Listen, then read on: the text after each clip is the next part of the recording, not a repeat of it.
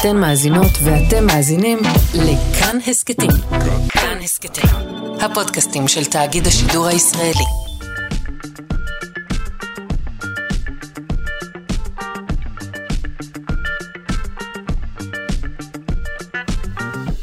שלושה שיודעים. בוקר טוב לכם, מאזיני שלושה שיודעים. אה, אתם על כאן תרבות 104.9 או 105.3 FM. אנחנו עם אה, עוד בוקר של מדע וידע ומחקרים. אה, מה יהיה לנו היום? כן, צואה של נזירים, נזלת של קיפודנים. אבל יהיו גם דברים אחרים. למשל, אה, נלמד איך להסיט ברקים ממסלולם, ויהיו כאן כמה וכמה שיחות אה, שעוסקות בשינויי האקלים מכל מיני צדדים מעניינים. אז יישארו איתנו. העורכת שלנו היא אלכס לויקר, המפיקה תמר בנימין, על הביצוע הטכני אלון מקלר, סייע לנו גם יובל פיגדור היום.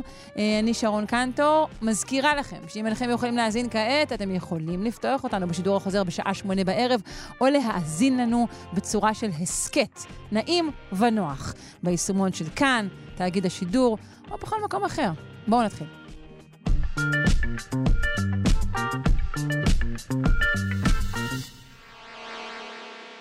חברים, זהוס מסתכל מלמעלה ולא מאמין. לראשונה מדענים הצליחו להסיט ברקים ממסלולם בעזרת לייזר. נפנה לדוקטור מוסטפא אספור, ראש המחלקה לתואר ראשון בפקולטה למדעי הים במרכז האקדמי רופין. שלום, בוקר טוב. שלום, בוקר טוב, שרון, שלום לך. היי, אה, דיברנו פה לאחרונה על, על ריבוי של ברקים, על כך שיש יותר ברקים, אז ממש אה, מזל שאנחנו יכולים להתחיל לשלוט עליהם.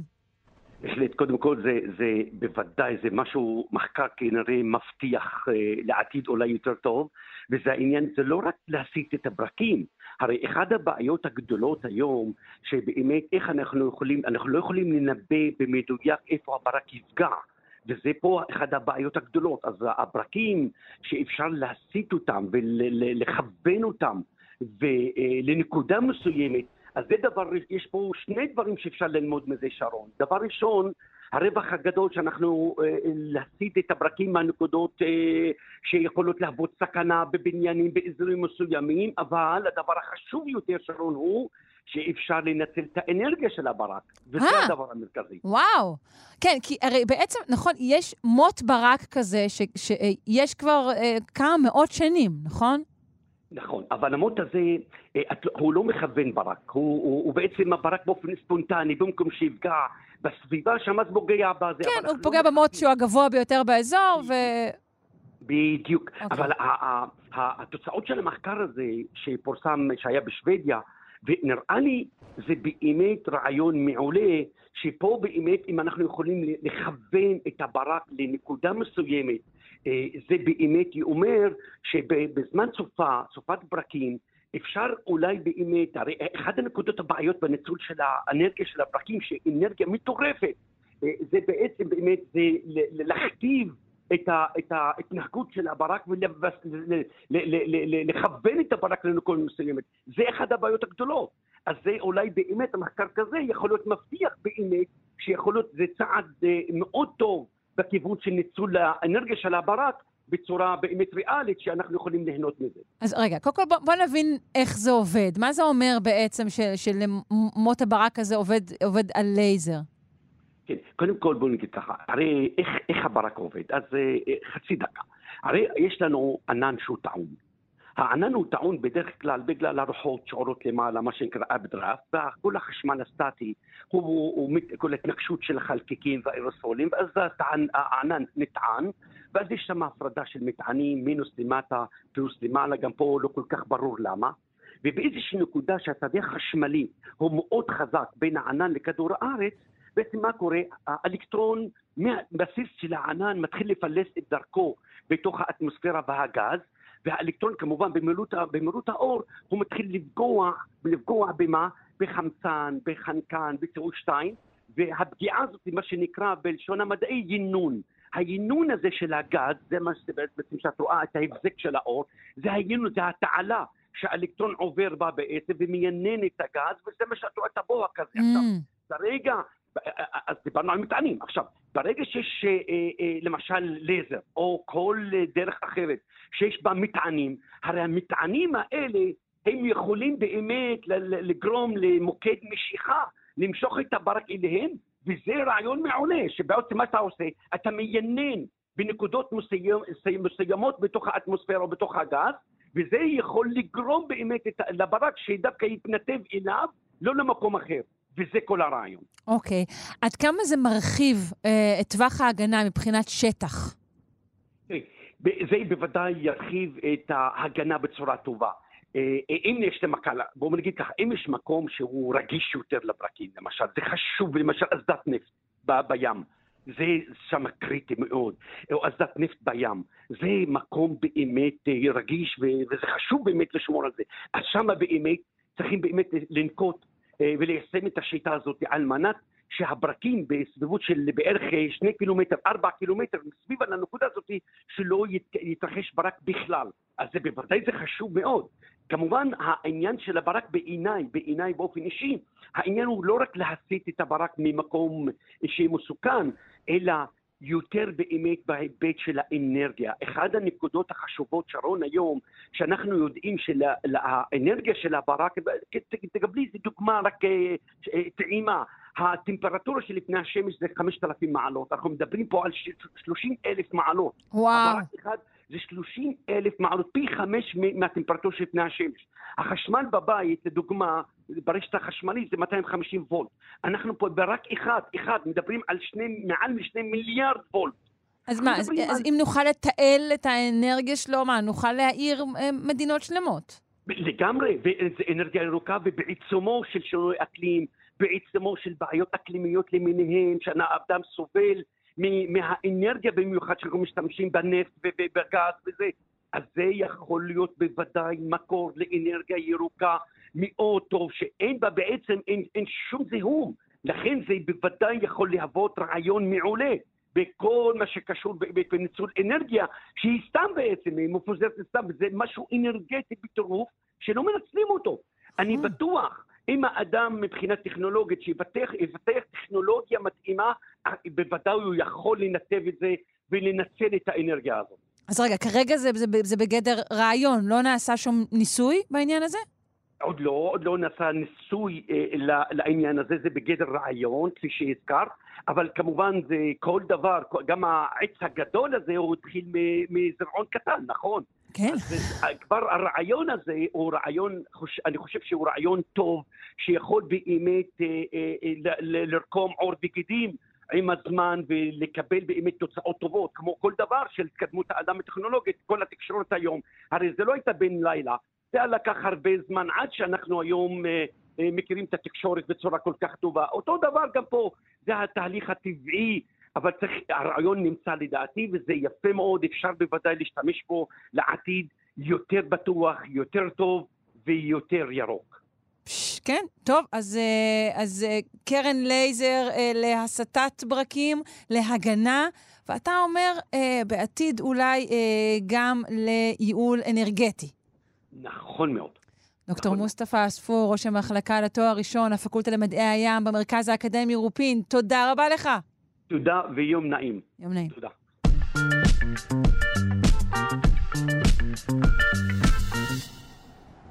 עלייה של uh, כארבע מעלות, ואולי אפילו יותר, עד סוף המאה הזו, אינה תרחיש לא סביר, לצערנו. Uh, כעת, מחקר ישראלי שפורסם בנייצ'ר מציג לראשונה את ההשפעה הצפויה של אירועי חום קיצוניים על עולם החי ברחבי העולם. נפנה לפרופסור אורי רול מהמכונים לחקר המדבר ובית הספר לקיימות ושינויי אקלים באוניברסיטת אה, בן גוריון, אה, ממובילי המחקר הזה. שלום, בוקר טוב. בוקר טוב. אה, קודם כל, אני מנסה להבין, האם מדובר באירועי אה, חום, כמו שאמרנו, קיצוניים ממוקדים, או בעלייה ארוכה, מתמשכת, אותו בישול צפרדע אה, מפורסם? אז, אז כן, אנחנו יודעים שיש תחזית לעלייה, כפי שהזכרת, של ממוצע של אה, בין מעלה וחצי, ששם היינו אולי רוצים להגיע, לבין ארבע, ו- ארבע וחצי מעלות עד סוף המאה, וזו עלייה ממוצעת. העניין שכמו שאנחנו לא באמת מרגישים את הטמפרטורה הממוצעת, שאתם יודעים, טמפרטורה ממוצעת בתל אביב היא נפלאה, אבל שאנחנו כן מרגישים את אותם ימים מאוד מאוד חמים בקיץ, שקשה לצאת יותר מחמש דקות מהמזגן. כן, לא, אפשר להגיד שאנחנו גם, גם כן חשים לפעמים תקופות שאין בהן הפוגה. לא, נכון. אז אנחנו אבל הסתכלנו על אותם אירועים שבעבר, הלא רחוק, כלומר בחמישים השנה האחרונות, היו אירועים מאוד מאוד נדירים, שקרו אולי אה, פעם במאה ימים או פעם בזמן מאוד מאוד נדיר, היה אירוע כזה, שאף אחד לא יכול היה לצאת מהבית, mm-hmm. שהאירועים האלה צפויים להיות מאוד מאוד אה, מתמשכים ונפוצים אה, בתחזיות שינוי האקלים לקראת סוף המאה. ואנחנו, okay. אוקיי. וזה בדיוק מה שהסתכלנו עליו. אוקיי, okay. אז בואי תאר מה בדקתם, כמה ואיך. כן, אז אנחנו, כפי שציינתי, עניין אותנו לדעת לא רק השפעה של ממוצע, אלא באמת השפעה של אירועים כאלה, של ימים שהולכים ומתמשכים ונהיים ארוכים וחמים יותר. ובשביל לעשות את זה, הסתכלנו קודם כל בנקודת הסתכלות עולמית, על כל היונקים, זוחלים, דו-חיים וציפורים בעולם שקיימים היום, שזה למעלה מ-30 אלף מינים, וניסינו קודם כל להבין אה, מה אנחנו חושבים שטוב להם, ואנחנו לא תמיד יודעים את זה, כי המחקר בסופו של דבר אה, על רוב המינים האלה לוקה בחסר, אנחנו לא יודעים מה באמת טוב להם, אנחנו יכולים לעשות הערכות כאלה, ואת הערכות, עבור הערכות השתמשנו בנתוני העבר. ואז השתמשנו במודלים מאוד מאוד מתוחכמים ונפוצים ושורה של מודלים כאלו של אקלים אה, עבור העתיד, ורצינו לדעת עד כמה באמת, באמת ימים כאלה של אה, טמפרטורות קיצוניות, שחיות כמעט ולא נחשפו אליהן בעבר, הם יהיו נפוצים בעתיד. ועשינו את זה גם עבור תחזיות שונות של פליטות פחמן, שמן הסתם ישפיעו על האקלים, בשביל להשוות עד כמה באמת יש לנו יכולת לשנות את המצב מהמגמות שאנחנו צפויים להגיע אליהן כרגע. אוקיי, okay, אז טכנית בעצם בדקתם נתונים על, אה, על מינים רבים של בעלי חיים, נתונים אה, אה, לגבי המחיה וההתנהגות והשרידות שלהם, כפי שהיה עד עכשיו, ואז השלכתם או הכנסתם למערכת אה, שינוי בנתונים האלו, ו- ולראות איך, איך הדבר הזה מגיב? באופן כללי כן, אבל הייתי אומר, בוא נגיד שתחום המחיה שלי, שאני גר היום בשדה בוקר, זה רמת הנגב. אוקיי. Okay. אז רציתי לראות מה, הייתה, מה היו אירועי הקיצון ברמת הנגב מ-1950 עד 2005, והייתי לוקח באמת את אותם ימים מאוד מאוד קיצוניים. והייתי אומר, בימים האלה אין לי סיכוי כאילו לשרוד מחוץ למזגן או מחוץ למחסה. ואז אני רואה עד כמה הימים הללו יהיו נפוצים. אה, בסוף המאה, בעשור האחרון של המאה ה-21. אוקיי. Mm-hmm, okay. ואת את, את, את, את אותם ימים שהם באמת באמת קיצוניים, אנחנו רואים שהם הולכים ונהיים בעצם גם הרבה יותר נפוצים, גם האירועים האלה אה, הולכים ונהיים שכיחים יותר, וגם הטמפרטורות נהיות קיצוניות יותר. כלומר, אנחנו רואים שלושה דברים, אנחנו נחיה בעצם בעולם שבו אירועי קיצון ילכו ובמקום שיימשכו יום-יומיים יכולים להימשך שבועות. במקום שהטמפרטורה תהיה נגיד מעלה או שתיים מעבר למה שאנחנו רגילים, יכולה להיות חמש ועשר מעלות, ויהיו, ויהיו המון המון אירועים כאלה במהלך השנה, עד כדי מצב שבמקרים מסוימים אפילו אה, במשך חצי שנה אנחנו נחיה באירועי קיצון במקומות מסוימים בעולם. אוי. אה, מה צפוי אה, לבעלי החיים, לפחות לאלו שבדקתם? אז אנחנו ראינו ששוב, יש השפעה מאוד משמעותית לאיזה תרחיש אקלימי אנחנו משתמשים בו. כאשר אנחנו משתמשים בתרחיש שבו פליטות אה, הפחמן הדו-חמצני מדלקים פוסיליים ממשיכות כפי שהן היום, אז אנחנו מדברים על אלפים רבים של מינים שצפויים לאבד את רוב המקומות שהם חיים, וכנראה שבעקבות זה ייפגעו אנושות עד כדי הכחדה, ואפילו יהיו כמה אלפים של מינים שיחיו באותו... עולם שבו למעלה מחצי שנה הם חיים תחת אקלים שהוא בעצם אירוע קיצון אקלימי. אה, וזה מן הסתם מאוד מאוד אה, אה, מטריד, אנחנו מצאנו שיש מקומות מסוימים בעולם שכנראה תהיה השפעה יותר ניכרת ואנחנו חיים באחד כזה, בכל מיני מקומות עם אקלים יותר יובשני, באיים וכן הלאה. מצאנו שמינים שבאופן כללי תחום התפוצה שלהם הוא יותר קטן, מן הסתם יש להם פחות סיכוי לברוח מאירועי אקלים קיצוניים, כלומר מינים שחיים באיים, או מינים שבאופן כללי, קבוצות של מינים שבאופן כללי תחום התפוצה שלהם קטן יותר, כמו זוחלים ודו-חיים, ייפגעו יותר. מה הסיכוי שלהם אה, לפתח בזריזות אה, מנגנוני הגנה, שינויים גנטיים מואצים? האם הכנסתם את זה ב, אה, כשקלול? אז קודם כל יש הרבה מאוד דברים שלא הכנסנו. מן הסתם כל מיני אה, אלמנטים שקשורים בין אם להתנהגות ובין אם לאבולוציה, הם יכולים להיות פתרון. אה, אני לא אומר שלא. הסיכוי שזה, שאבולוציה תתפתח כל כך מהר הוא בדרך כלל יחסית מאוד נמוך. אני לא אומר שזה כן. בלתי אפשרי, אבל עבור רוב המינים זה ללא ספק לא יהיה פתרון. אבל אני חייב לציין שגם לצערי לא הכנסנו הרבה מאוד אלמנטים שיכולים לפגוע בבעלי חיים, כמו למשל הרס בתי הגידול שלהם, או שינוי במשטרי המים שלהם, שאנחנו חווים חורף שכון כזה בעצמנו השנה, ואפילו את האלמנט הפשוט הזה, הוא נשמע פשוט על הנייר, אבל הוא מאוד מאוד מורכב להכניס גם לתוך השיקולים. כלומר, אנחנו הסתכלנו על רק אלמנט אחד שיכול לפגוע בבעלי חיים, וראינו שיש לו פגיעה מאוד מאוד משמעותית. האם יכול להיות שחלקם יצליחו לברוח מהמקומות הללו, או להתנהג אחרת, או לעבור אבולוציה מהירה? זה יכול להיות. אבל מצד שני גם יכול להיות שאלמנטים נוספים שאנחנו משפיעים עליהם יפגעו בהם. כן. Uh, בשעה השנייה אנחנו צפויים לדבר על מחקר שעוסק ב, uh, באלמוגים uh, והתגובה שלהם לחום ולירידה בכמות החמצן. ועד כמה שאני מבינה, האלמוגים אה, שורדים, שוב, זה לא, לא הכניסו כזאת עלייה של טמפרטורות, אני, אני חושבת, כמו אצלכם, אבל מה שנפגע אצלם בראש ובראשונה זה מערכות הרבייה. האם אה, גם, אה, אתה צופה לפגיעה דומה גם בבעלי החיים שאתם בדקתם? אז חשוב כאילו להבחין שזה מערכות שונות מאוד, הדרך שבה אלמוגים מתרבים מאוד שונה מהדרך כן, שבה החולטנים שאנחנו בדקנו מתרבים. אה, יכולה להיות גם פגיעה למינים מסוימים במערכות הרבייה שלהם, אבל זה לא משהו שאני, שאני יכול להגיד לך, כלומר, אני, אני, יש סיכוי גבוה שהפגיעות הללו שאנחנו, בעקבות אירועי אקלים קיצוניים, הם יהיו מאוד מאוד אקוטיות, מאוד דרמטיות במינים, יהיו פשוט אלפי מינים, אלפי, סליחה, חיות, שבבת אחת, בגלל שהם לא הצליחו אה, לעבור טרמולוגציה, פשוט ימותו. כאילו, ואירועים כן. כאלה כבר קרו בשנים האחרונות בכל מיני מקומות בעולם, שאם זה הטלפים שנשרו מעצים בגלל שהיה להם חם מדי, אם זה חיות שהתייבשו במחילות שלהם, כי הם או, יותר, או שהיה חם מדי, או שהם פשוט לא היו מסוגלות לצאת החוצה ומתו מרעב. אנחנו חושבים שזה באמת יהיה משהו מאוד דרמטי שיקרה במקומות רבים בעולם. זה, זה, זו, שוב, זה הערכה שלנו מתוך האירועים הדומים שקרו עד כה, אבל להגיד לך איך בדיוק זה יפגע, אני לא יודע. האם, אה, כשורת סיכום, האם מעבר אה, לקריאה אה, לשנות מדיניות אה, כללית כדי לנסות לצמצם את, ה, את הנזקים שכבר החלו, האם יש איזושהי דרך לסייע לבעלי החיים אה, שהיא דרך אחרת, או שהיא לצד זו, שעוסקת אך ורק בבתי הגידול שלהם, למשל?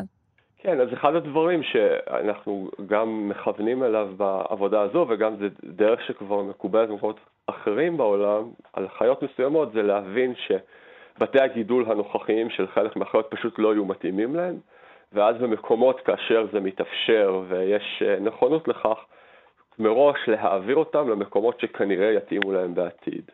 העניין הוא ששוב, זה, זה דבר שהוא מאוד מאוד מורכב מכל מיני סיבות, מעבר לזה שהוא גם יקר, ו... התבצע כנראה על חיות בודדות. זה אי אפשר כן, זה פתרונות בסגנון של תיבת נוח כאלה, של איך נכון, נציל... אוקיי. נכון, נכון, אבל תראה, אנחנו יודעים כמה זמן תיבת נוח שרדה בים, ואנחנו כן. צריכים לחשוב על, על זה שהתיבת נוח צריכה לנחות איפשהו בסוף המסע שלה. בסדר, תיבות נוח של היום זה לא כמו תיבות נוח של פעם, זה תיבות כן, רציניות. אבל, אבל, אבל העולם, אנחנו צריכים, אין לנו עולם שתיים, זה העניין. היא צריכה לנחות על עולם ש, שיוכל להכיל את כולנו עם בעלי החיים שאיתנו. זה, זה, זה, זה בדיוק הנקודה. אה, כן. אנחנו צריכים אה, לשנות את ההרגלים שלנו מרמת הפרט ובוודאי ברמת המדינה והעולם בשביל אה, לצמצם פליטות, וזה קשור להמון המון תחומים בחיים שלנו, וגם, ולמרות המחיר המשמעותי שיהיה לזה, אין לנו ברירה אחרת, כי שוב, תיבת הנוח שלנו לא יכולה לנחות בשום מקום אחר. נכון לכרגע. אה, תודה רבה לך, פרופ' אורי רון, מהמכונים לחקר המדבר ובית הספר לקיימות ושינויי אקלים באוניברסיטת בן גוריון.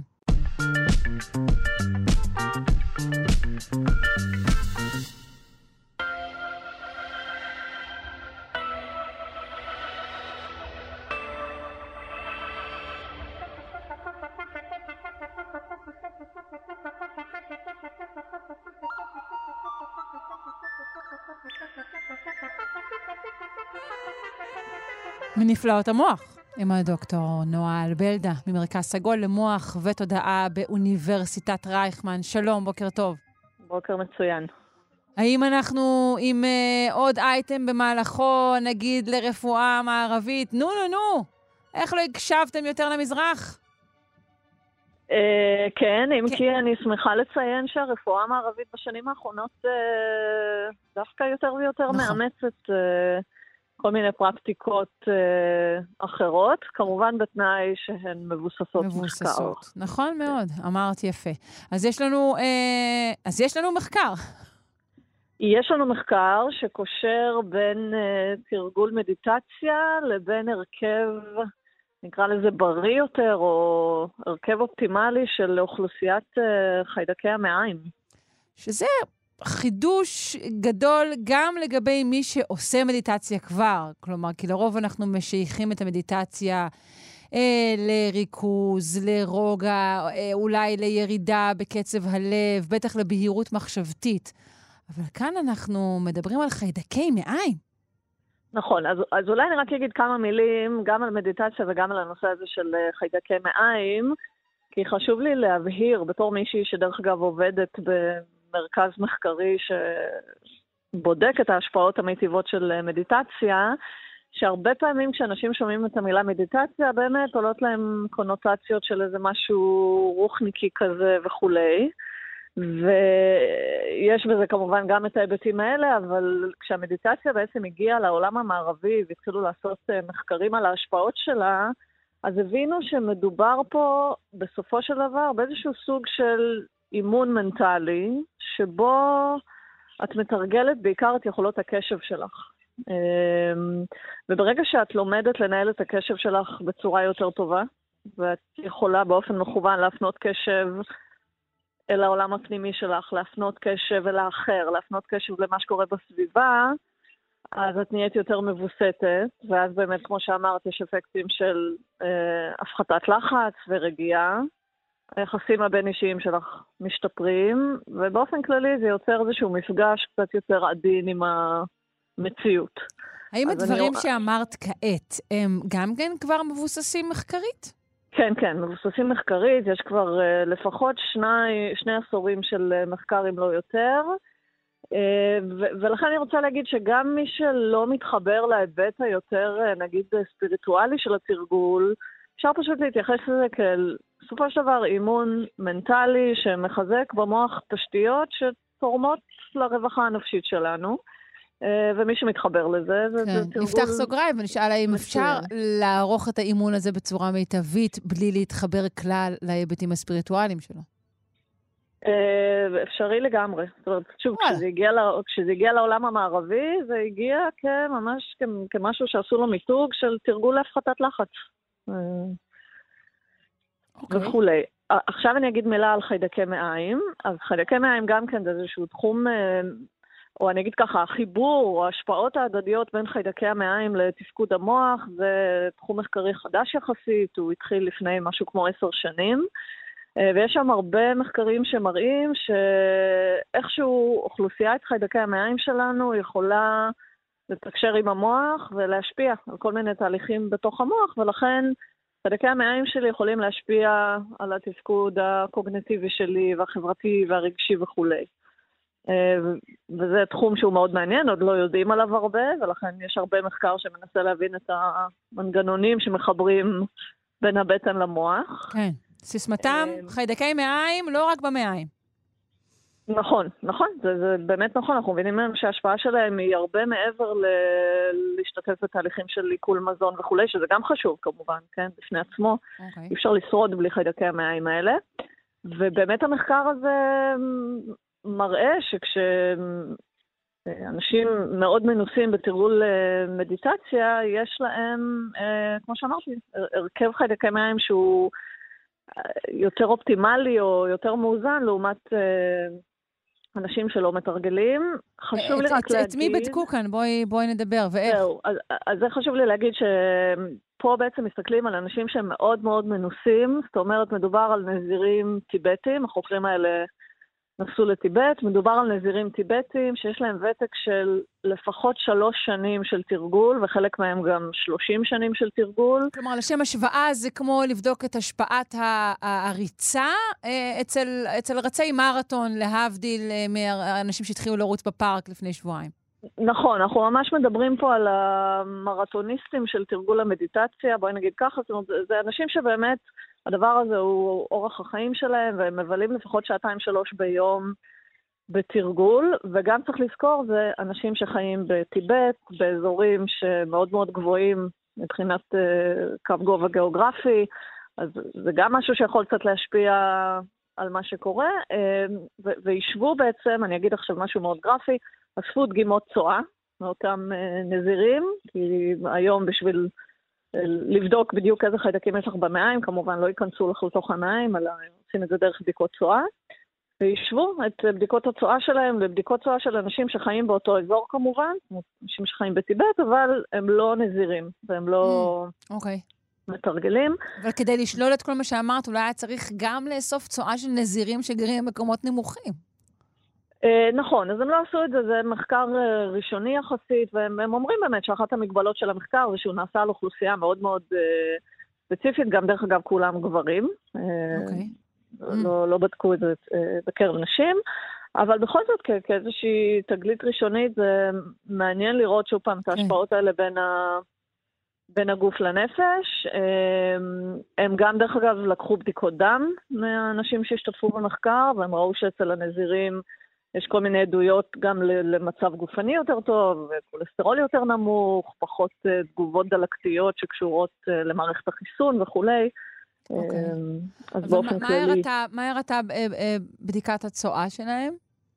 אז הם זיהו שם משהו כמו שלושה או ארבעה זנים של חיידקים, שאני מקווה שלא תבקשי ממני להגיד את השם שלהם, כי זה מין חיידקים יש להם בדרך כלל שמות ארוכים, אבל זיהו בעצם אה, הבדלים גם בכמות וגם, ב... וגם בסוג של החיידקים, והם על סמך מחקרים קודמים אומרים, אנחנו יודעים ממחקר קודם שהחיידקים האלה שזיהינו במעיים של אותם נזירים, הם חיידקים שבגדול הראו בעבר, שבאמת מקושרים גם לבריאות גופנית יותר טובה, אבל הדגש שהם שמו זה דווקא על אפקטים אה, מפחיתי חרדה ודיכאון. זאת אומרת שכשיש לך את החיידקים האלה במים, הסיכון שלך לפתח חרדה ודיכאון הוא יותר נמוך. והאם, אה, אה, את יודעת, האם בדקו את זה אה, לפני ואחרי תרגול, או שבדקו פשוט אנשים באופן עקרוני שזה אורח חיים שלהם? זהו, הם בדקו את זה באופן כללי כאורח חיים, זאת אומרת, לא השפעה של עכשיו ישבתי ותרגלתי מה זה עשה לי באופן מיידי, אלא באופן כללי, אם התרגול הוא חלק מהחיים שלי, באותו אופן שאת יכולה לבדוק על אנשים שעושים ספורט ואוכלים בריא וכולי. כי, כי באמת, תשמעי, אני, אני כמובן משוכנעת שמדיטציה היא עניין אה, מיטבי, ואולי גם יום אחד אני אצליח אה, אה, לבצע אותו, אבל יכול להיות שיש בחייהם של הנזירים עוד כל כך הרבה אלמנטים שיוצרים את, את, אה, את אורח החיים הרגוע, ובעקבות כך את החיידקים המטיבים. אה, את יודעת, אינם טרודים בכסף, חיים רק עם בני מינם. יכול להיות שעצם האמונה אה, היא, היא דבר שמשפר את, את מצבם הפיזי. נכון, את צודקת, יכולים להיות פה עוד הרבה משתנים מתערבים, ולכן אמרתי, זה, זה גם מחקר קטן, דרך אגב, היו פה בסך הכל כ-50 נבדקים בסופו של דבר, שזו כמות שהיא קטנה יחסית. אז יש לנו עוד דרך, אבל כן. זה, זה, זה מעניין שמתחילים ככה לאט לאט לגשש ולנסות להבהיר את, ה... את הקשרים האלה. ואגב, אפילו עוד לפני המחקר הזה, מכל מה שציינת לגבי אה, ההשפעה המוכחת, המיטבית של מדיטציה, אה, מוזר שטכניקות כאלו לא, לא, לא חודרות אה, בצורה רחבה יותר ולשכבות רחבות יותר של האוכלוסייה בכל מקום. אז תראה, א', לאט לאט זה קורה, אני חושבת ששוב פעם, בעשורים האחרונים אה, תרגולי מדיטציה באמת אה, הפכו להיות יותר אה, מקובלים. עדיין, אני אגיד, את יודעת, יש איזושהי סטיגמה מסביב לתרגולים האלה, ועבור חלק מהאנשים זה קצת מרתיע אותם. אני כן אגיד שלשמחתנו היום הדבר הזה הוא כלי שהוא יחסית זמין. מה זאת אומרת זמין? זאת אומרת שאתה נכנס לגוגל או ליוטיוב, מקיש שם uh, תרגול מדיטציה, תרגול מיינדפולנס, לא משנה, מושגים כאלה, ואתה יכול uh, להגיע להמון המון המון uh, מדיטציות מודרכות שעוזרות לך להיכנס לתרגול וכולי. אז את יודעת, אפשר לנסות, מקסימום יצליח. בסדר. עד שיחתנו בשבוע הבא, מבטיחה לנסות. דוקטור נועה כן. בלדה, ממרכז סגול למוח ותודעה באוניברסיטת רייכמן, תודה רבה. בשמחה.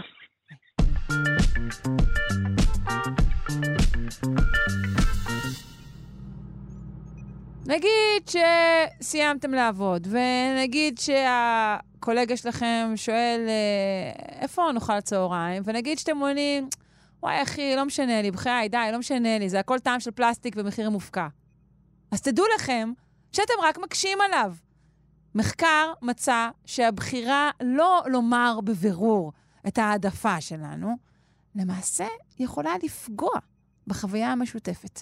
אה, נברר כיצד ואיך ייתכן שהנחמדות והגמישות שלנו היא למעשה תירחון אה, נפנה לדוקטור יונת צוובנר, מבית ספר אריסון למנהל עסקים באוניברסיטת רייכמן. שלום. היי, שלום, שלום. היי. בסדר, אז כולנו חשבנו שאנחנו פשוט נורא נורא סבבה כשאנחנו לא אומרים מה אנחנו מעדיפים, כשאנחנו זורמים. מה מסתבר? נכון, נכון. אז אה, אפילו אני חשבתי שכשאני אומרת, אה, לא משנה לי, תבחרי את מה שבא לך, שזה מקל על הצד השני. ובאמת זה ככה התחיל גם, אה, הייתי אמורה לקבוע עם קולגה שלי בניו יורק לצאת לאיזה בר, ואמרנו לאן, לאן, וכל אחת אמרה, לא משנה לי, תבחרי את, לא משנה לי, את תבחרי.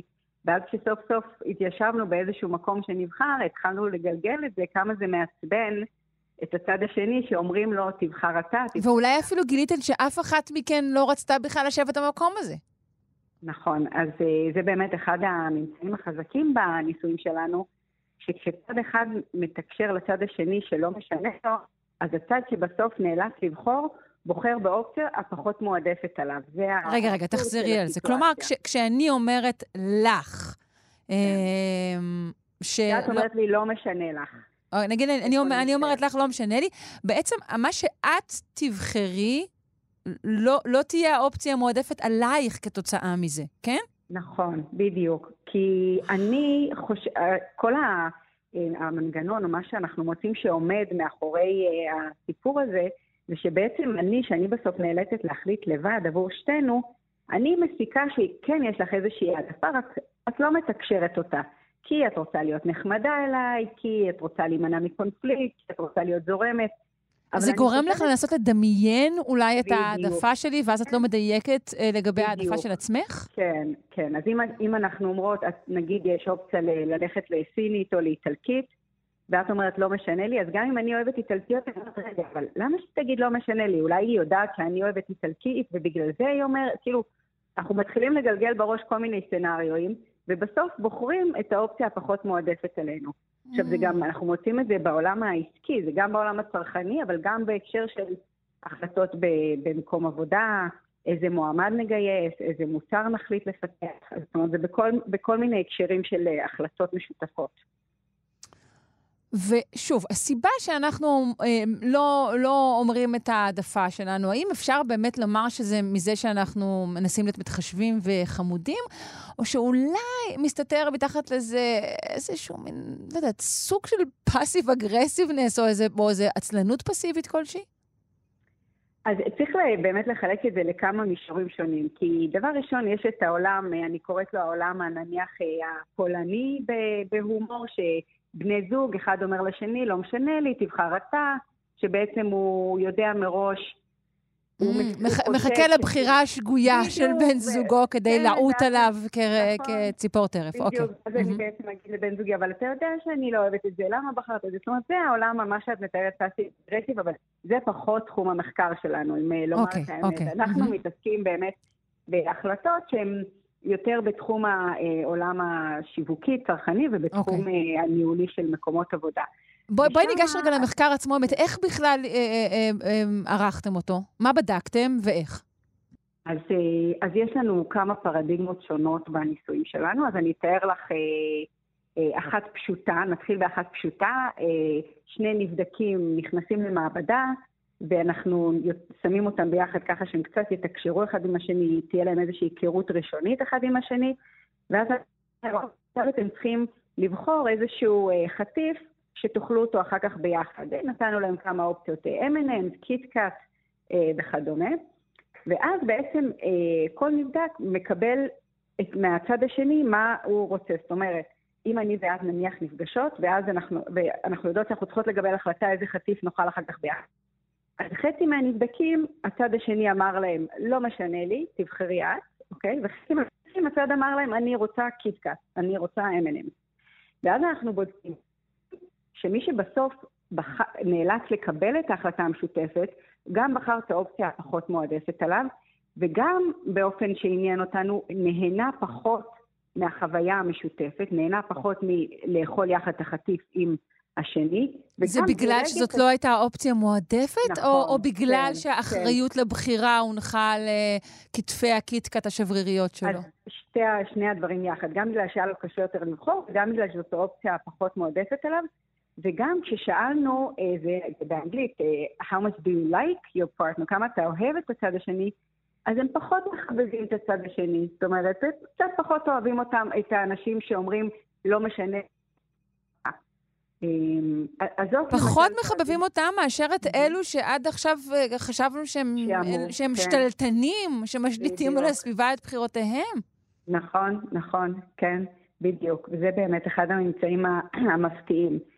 אה, ואותו דבר גם עשינו אה, בפרדיגמות, למשל, שהן אה, בתקשורת אונליין, כי באמת מאז, אה, בימי הקורונה, היינו מאוד מאוד בתקשורת של טקסטים ווואטסאפים וזומים וכל מיני דברים שאנחנו גם פחות קוראים אחד את השני. כן, יש פחות שפת גוף. וריחות נכון, וזה, אנחנו צריכים להיעזר. כמעט בדיבור בלבד.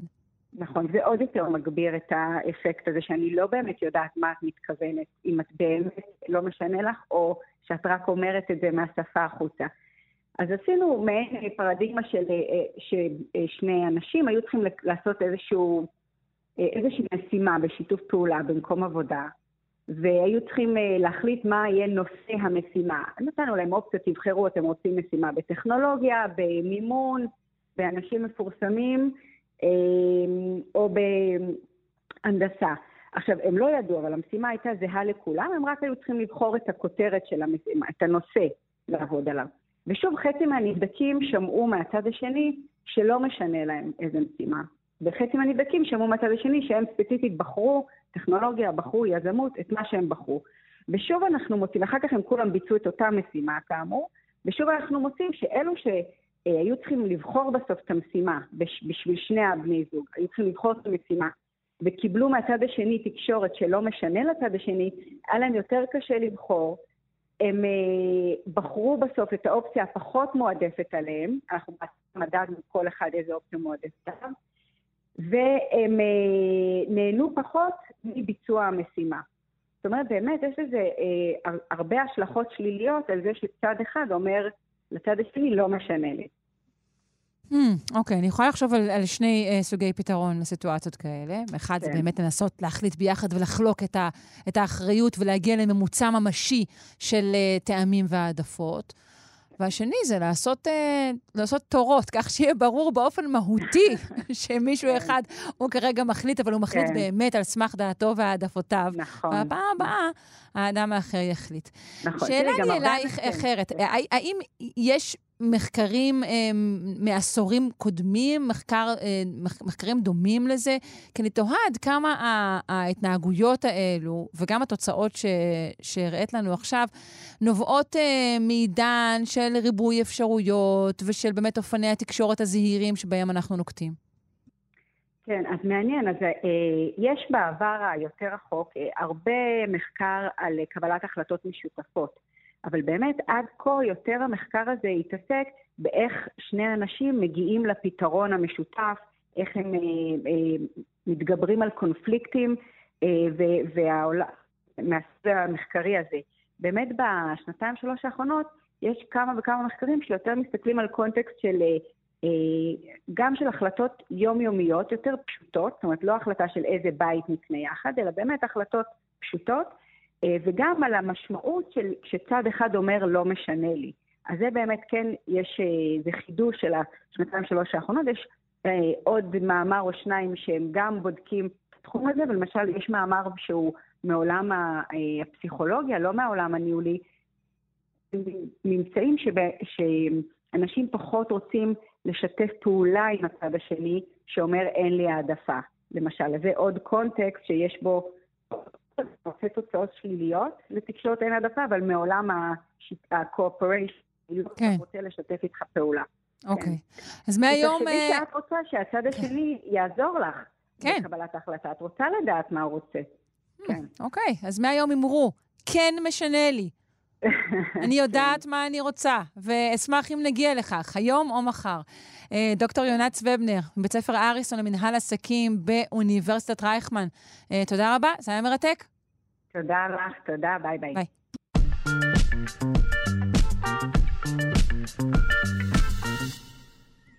יא, מי זה המקסים הזה? קיפודן הנמלים האוסטרלי פיתח שיטה מיוחדת להתקרר במדבר החם. הוא מנפח בועות נזלת. נפנה לוורד שפירא, ביולוגית במכון דוידסון, הזרוע החינוכית של מכון ויצמן למדע, שתסביר מה חינוכי כל כך בקיפודן הנמלים האוסטרלי. שלום, שלום. שלום. אז כן, אז יש יותר חמוד מהדבר הזה? אה, לא. אנחנו נספר לא. ששלחת לנו תמונה אה, של הקיפודן, והוא פשוט באמת מתוק במיוחד. כן, אז, אז נסביר קודם מה זה הקיפודן הזה. הקיפודן הזה שקוראים לו גם אקידנה, אה, הוא חיה אוסטרלית, והוא יונק, אבל הוא לא יונק כיסי כמו שאר היונקים האוסטרליים, הוא יונק ביב. עכשיו, יונקי ביב הם קבוצה עתיקה יחסית של יונקים, הם התפצלו מהיונקים האחרים לפני משהו כמו 200 מיליון שנה, שזה די מזמן, וזה אומר שהם שרידים קבוצה מאוד מאוד עתיקה של יונקים שהיו קצת אחרים. עכשיו, יש בסך הכל אה, שני יונקי ביב שקיימים גם היום. שוב, את אומרת יונקי ביב, כן? כן. אנחנו רוצים לשאול למה הם נקראים יונקי ביב? יונקי ביב, כי ביב זה הפתח שממנו הם גם יולדים וגם עושים את הצרכים שלהם, ויש להם רק פתח אחד כזה, בניגוד ליונקים המתקדמים יותר שיש להם כמה פתחים, והפתח הזה הוא נקרא ביב. ובגלל זה הם יונקי ביב. עכשיו, אוקיי, זה לא ההבדל לא. היחיד, בגלל שהם קבוצה עתיקה יותר מאיתנו, יונקי השליה או היונקים הכיסאים שחיים באוסטרליה, אז יש להם כל מיני אה, תכונות מאוד מאוד מעניינות. למשל, הם מטילים ביצים. כלומר, הם לא נולדים כמונו מרחם האם, או ולא גדלים בתוך כיס כמו קיורים או קואלות, אלא הם פשוט גדלים בתוך ביצה, הם מטילים ביצה קטנה, אבל הם עדיין יונקים, כלומר, הם עדיין אוכלים חלב מאימא שלהם, אין להם פטמות שהם אה, ממש יונקים את החלב, אלא יש איזשהו אזור על גבי הבטן שלהם שהם מלקקים חלב מאזור שניגר מה, מהגוף שלה, והם יצורים חמודים ומדהימים ועם כל מיני תכונות נורא נורא מעניינות. כן. והיום יש לנו רק את הקיפודנים, את האקידנות ואת ה platypus, את הברווזנים, שהם הנציגים של הקבוצה העתיקה הזאת של יונקי הביב.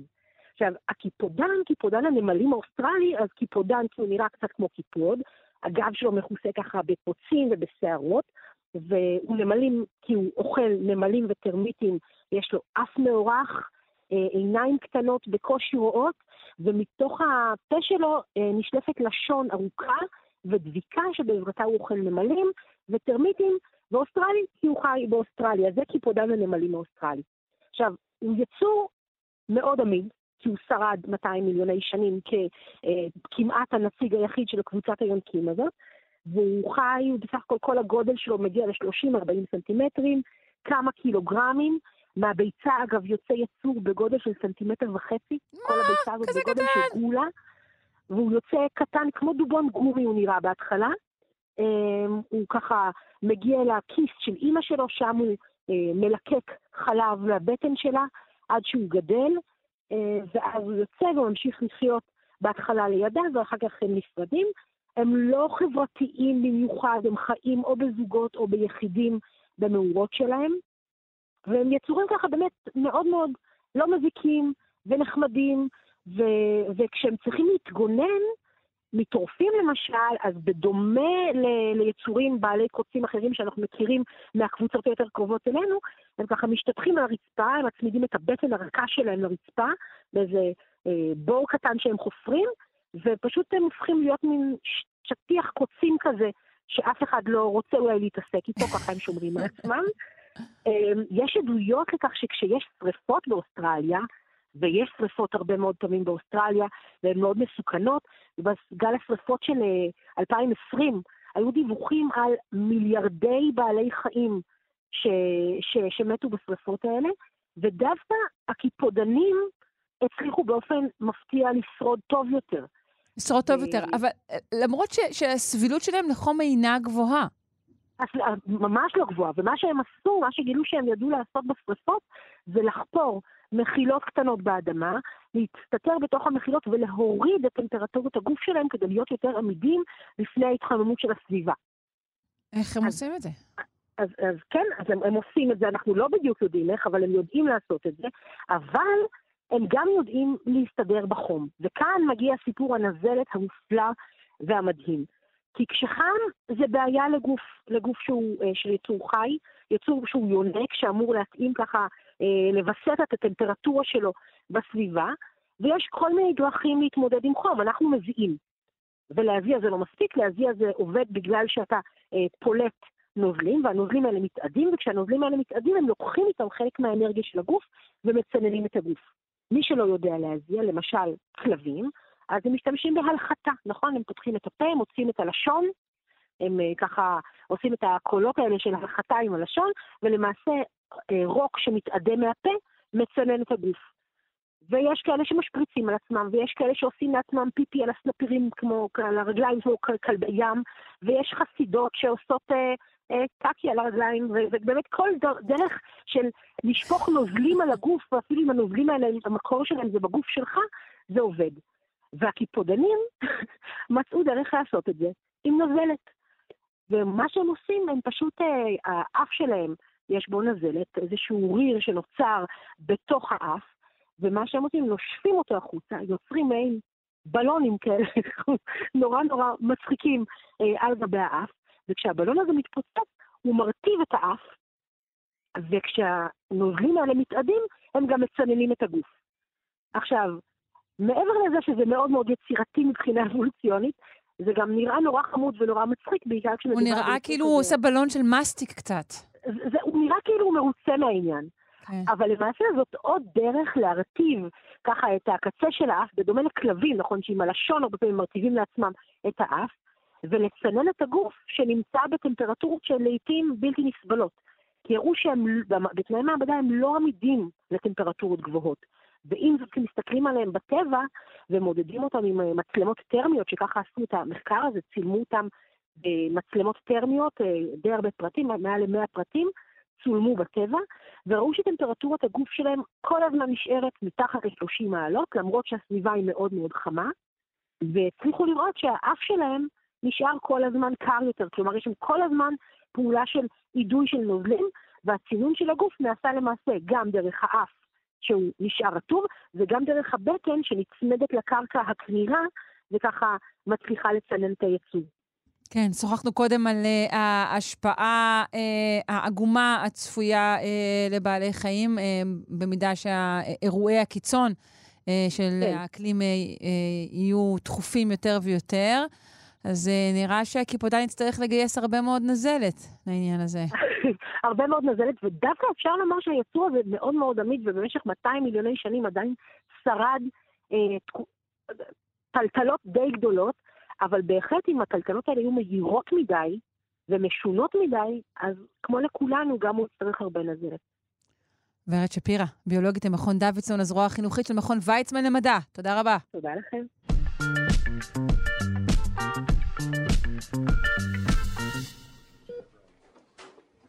זריקה בודדת, אחת, יכולה להפחית משמעותית התקפי אפילפסיה. אה, אנחנו עם אה, מחקר חדש ומרתק אה, על אפילפסיה לאחר הפגיעה המוחית ועל שיטת טיפול חדשנית. נפנה לפרופסור יואל יערי מהפקולטה לרפואה באוניברסיטה העברית. שלום, בוקר טוב. בוקר אור.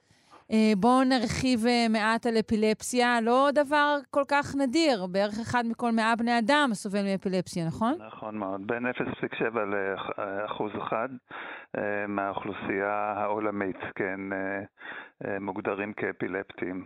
שזה אומר ש... זה מה, זה ספקטרום יותר... אפשר להגיד? סליחה? מוגדרים כאפילפטים זה איזשהו טווח? ההגדרה הרשמית זה מי שיש לו יותר מהתקף אחד בטווח זמן uh, מסוים, uh, מוגדר כחולה אפילפסיה. כמובן שהמחלה הזאת, כמו שהיא מופיעה, היא גם יכולה להיעלם, uh, אבל מדובר במחלה נוירולוגית שכיחה למדי, כן. אוקיי, okay. ואנחנו יודעים בבירור מה גורם לה? לא, אנחנו לא יודעים בבירור, אנחנו, יש המון תיאוריות. אה, אולי אני אגיד ככה באופן כללי שאפילפסיה בעצם נובעת מהפרה במאזן בין מנגנונים מעוררים לבין מנגנונים מעכבים אה, שקיימים במוח. בדרך כלל הפעילות של תאי הצו במוח, שהיא כמובן אחראית להתנהגויות שלנו, כיוון שהיא שולטת בשרירים, בבלוטות וכולי, אה, היא נמצאת תחת בקרה של מנגנונים שומרי סף. ברגע שמסיבה כלשהי תא הצו, אני אומר את זה במרכאות, מתחיל להשתולל או לפעול, ב, לשדר אימפולסים חשמליים בקצב גבוה במיוחד, יש מערכת של משוב שלילי שגורמת אה, לתא הצו אה, להפסיק לפעול בצורה... אז ההשתוללות הזו היא מה שהיית מכנה מנגנון מעורר, כן. והדבר השני שתיארת, ההרגעה הזו היא המנגנון המעכב? נכון. ברגע okay. שתאי הצו מתחילים לפעול ביתר, הם, הם מגייסים אחד את השני ביתר, ואז בעצם נוצרת פעילות בלתי מבוקרת של אה, תאי העצב במוח באזור מסוים, או בכלל המוח, זה יכול להתפשט לכל המוח, וזה אנחנו קוראים התקף אפילפטי, או כפי שהוא בעברית מדויקת יותר, התקף קיפיון. קיפיון. קיפיון. או. seizure, seizure באנגלית. וזה יכול להופיע באופן אה, ספונטני, בתדירות כזו או אחרת, תלוי בחומרת המחלה, זה יכול, התקף כזה יכול להופיע פעם בחודש, והוא יכול להופיע גם פעם בשעה. כלומר, המחלה, יש טווח רחב של, אה, של תסמונות של המחלה הזאת. עכשיו, לגבי... לגבי הסיבה, הסיבות, אמרנו שאולי זה תורשתי? לא, לא אמרנו. כן, אז לא, לא אמרנו עדיין. אז הסיבות הן גם כן מגוונות מאוד.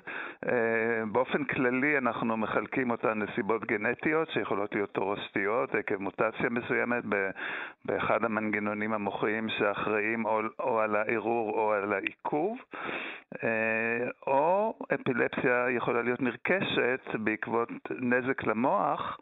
אה, אנחנו מוצאים שבאנשים מבוגרים, אה, מרבית האנשים שחולים באפילפסיה בגיל מבוגר, לא, זאת אומרת לא, לא, לא תינוקות הכוונה, זה בעקבות נזק מוחי שיכול להיות מגוון רחב של סיבות, אם זה חבלה מוחית, דלקת מוחית או קרום מוחית, גידול גידולים, אה, הפרעות מטבוליות אה, וגם מחלות כרוניות, למשל מחלת אלצהיימר אה, קשורה בצורה די אדוקה לאפילפסיה, אנחנו מוצאים שכיחות גבוהה יותר של חולים, חולים אפילפטיים בחולי אלצהיימר, אלצהיימר, וגם חולים, חולי אלצהיימר שאינם מראים את התופעות הבוטות של אפילפסיה, כמו התקפי קיפיון ופרכוסים שנראים לעין, אם עושים רישומים מפעילות מוחית, בהרבה מהם אפשר לראות פעילות שאנחנו קוראים להם אה,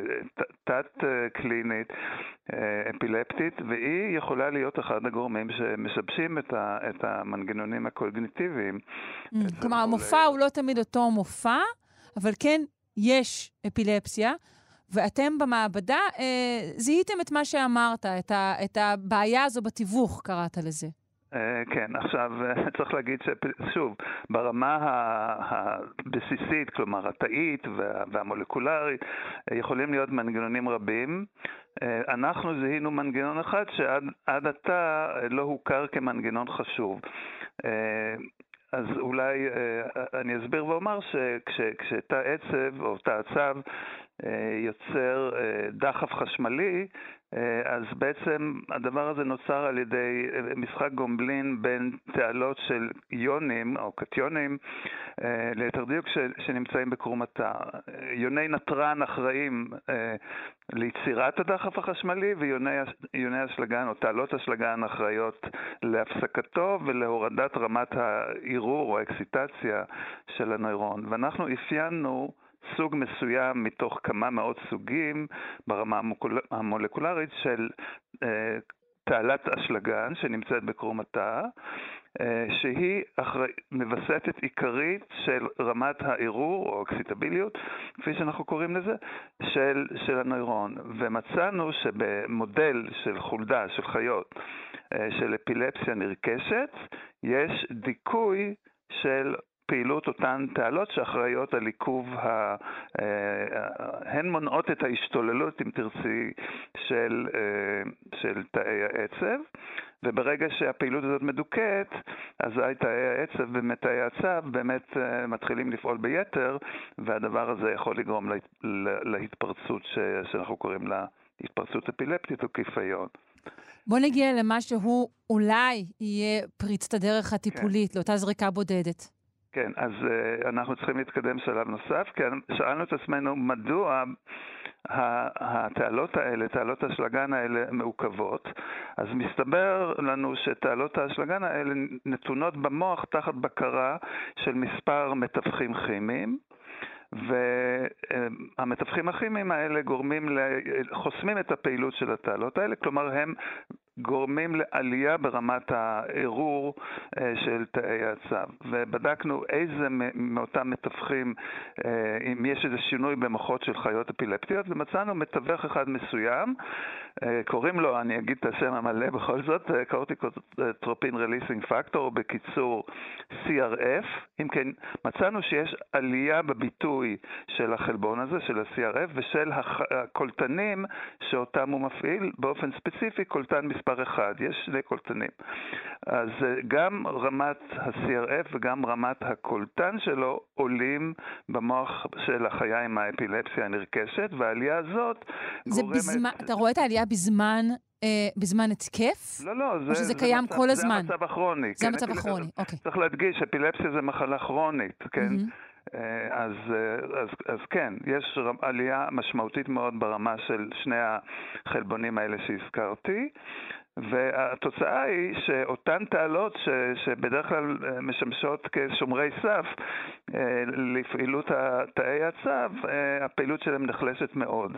והדבר הזה, על פי, על פי ההיפותזה שלנו, הוא שמאפשר את ההתפרצויות האפילפטיות.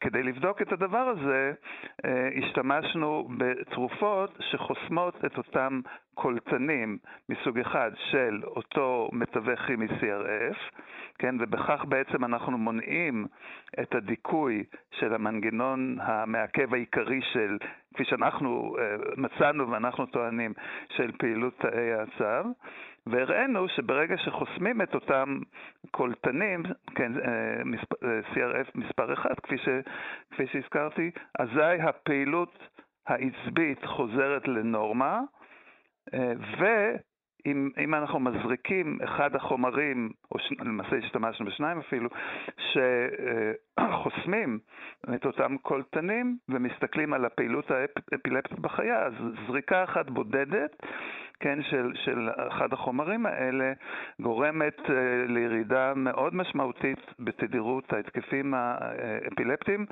והעוצמה שלהם uh, במשך 24 שעות. אנחנו לא המשכנו לתת טיפול אה, כרוני, בדקנו רק, רק זריקה בודדת, אבל האפקט היה מאוד דרמטי ומאוד מבטיח, שאולי ניתן, לפחות במודל הזה, אה, להקטין או אפילו למנוע את הפעילות האפילפטית על ידי אותם, אותן תרופות. החומר הזה הוא, הוא חומר שמצוי ב, ב, בתרופה פופולרית למדי, לא? לא, לא פופולרית, פופולרית זה קצת... אה, מוכרת, נקרא לה. קצת מוגזם אולי, אבל לא מדובר בתרופות שהן בשימוש יומיומי, מדובר בחומרים או תרופות שעשו בהן שימוש ניסיוני בבני אדם למטרות אחרות, למשל למטרה של, שחשבו ש, שאולי הן יעילות כנגד דיפרסיה, דיכאון, אה, והזריקו אותם לבני אדם במסגרת ניסויים קליניים. הם, אה, המחקרים האלה העלו חרס, הם לא, הם לא הצליחו ולכן הם לא הוכנסו לשימוש, אבל הדבר החשוב הוא שבאותם אה, ניסויים קליניים כשהזריקו את התרופות לבני אדם, לא ראו תופעות לוואי מרשימות. זה מקצר מאוד את הדרך אה, כן. לשימוש בדבר הזה. בדיוק. כן זה, מקצר, זה, כן, זה הופך את התרופות האלה ל... ל, ל אה, באמת לחומרים שכדאי, לדעתנו, אה, להיכנס איתם לניסויים קליניים אה, ראשוניים בבני אדם, כדי לראות אם אכן המנגנון שנמצא בחולדות ומתואר בפרוטרוט בחולדות, כן, גם ברמה התאית והרמה המולקולרית, כן, האם המנגנון הזה אה, אולי גם בבני אדם אה, פועל ו- וניתן אולי לעזור ל... לחולי האפילפסיה. אני רוצה להגיד אה, דבר נוסף, אם מותר לי, שרוב התרופות האנטי-אפילפטיות כיום פועלות במנגנונים שונים לגמרי. חלקן פועלות ישירות על תאי העצב ומונעות את יצירת הדחפים החשמליים, וחלק אחר פועל על אה, תאי עצב מעכבים ש, ש, שברשת העצבית התפקיד שלהם להקטין את הפעילות של תאי עצב המעוררים, כן? אז אה, הבעיה עם התרופות האלה שהן לא ספציפיות, כלומר הן פועלות גם על, הן משפיעות גם על פעילות נורמלית mm. של המוח, ולכן יש, יש להן גם uh, תופעות לוואי uh, ש, ש, שמגבילות את הריכוז שניתן להשתמש בו ותדירות השימוש בהן וכו'. והזריקה הזו, אם אכן כמובן תעבור uh, את הניסויים הקליניים, היא ממוקדת יותר. ולא תפעל על נכון, מערכות שהיא לא צריכה לפעול. היא פועלת במנגנון הרבה יותר ספציפי, mm-hmm. ולכן הסיכוי שתהיה לה אה, אה, תופעות לוואי אה, בולטות הוא קטן יותר. אבל שוב, אני אומר את הכל בזהירות. בוודאי. כן, ודרוש מחקר של כמה שנים, כן, מחקר קליני בהיקף קטן, בהיקף גדול, כדי לראות באמת אם התרופות האלה יכולות לעזור לחולי אפילפסיה. אם כתרופה בודדת או בשילוב עם תרופות אחרות. יפה, אה, נקווה לטוב בהקדם. אה, לקראת סיום, תרצה לספר לנו על שותפיך על המחקר? כן, אה, אשמח מאוד אה, לציין את החוקרים שהשתתפו במחקר אצלי במעבדה, הפוסט-דוקטורנטים דוקטור מנינדרה טיווארי ודוקטור סנדש מוהן אה, ודוקטור יואב ביאלה, והמחקר נעשה בשיתוף פעולה עם... אה, שני חוקרים מבית החולים בלינסון במרכז רפואי רבין, אה, דוקטור פליקס בנינגר ודוקטור עודד שור ממחלקת העצבים. תודה אה, רבה אה, גם לך וגם לכל השותפים. להתראות. פרופ' יואל יערי, הפקולטה לרפואה באוניברסיטה העברית. תודה רבה גם לך. שלום, שלום.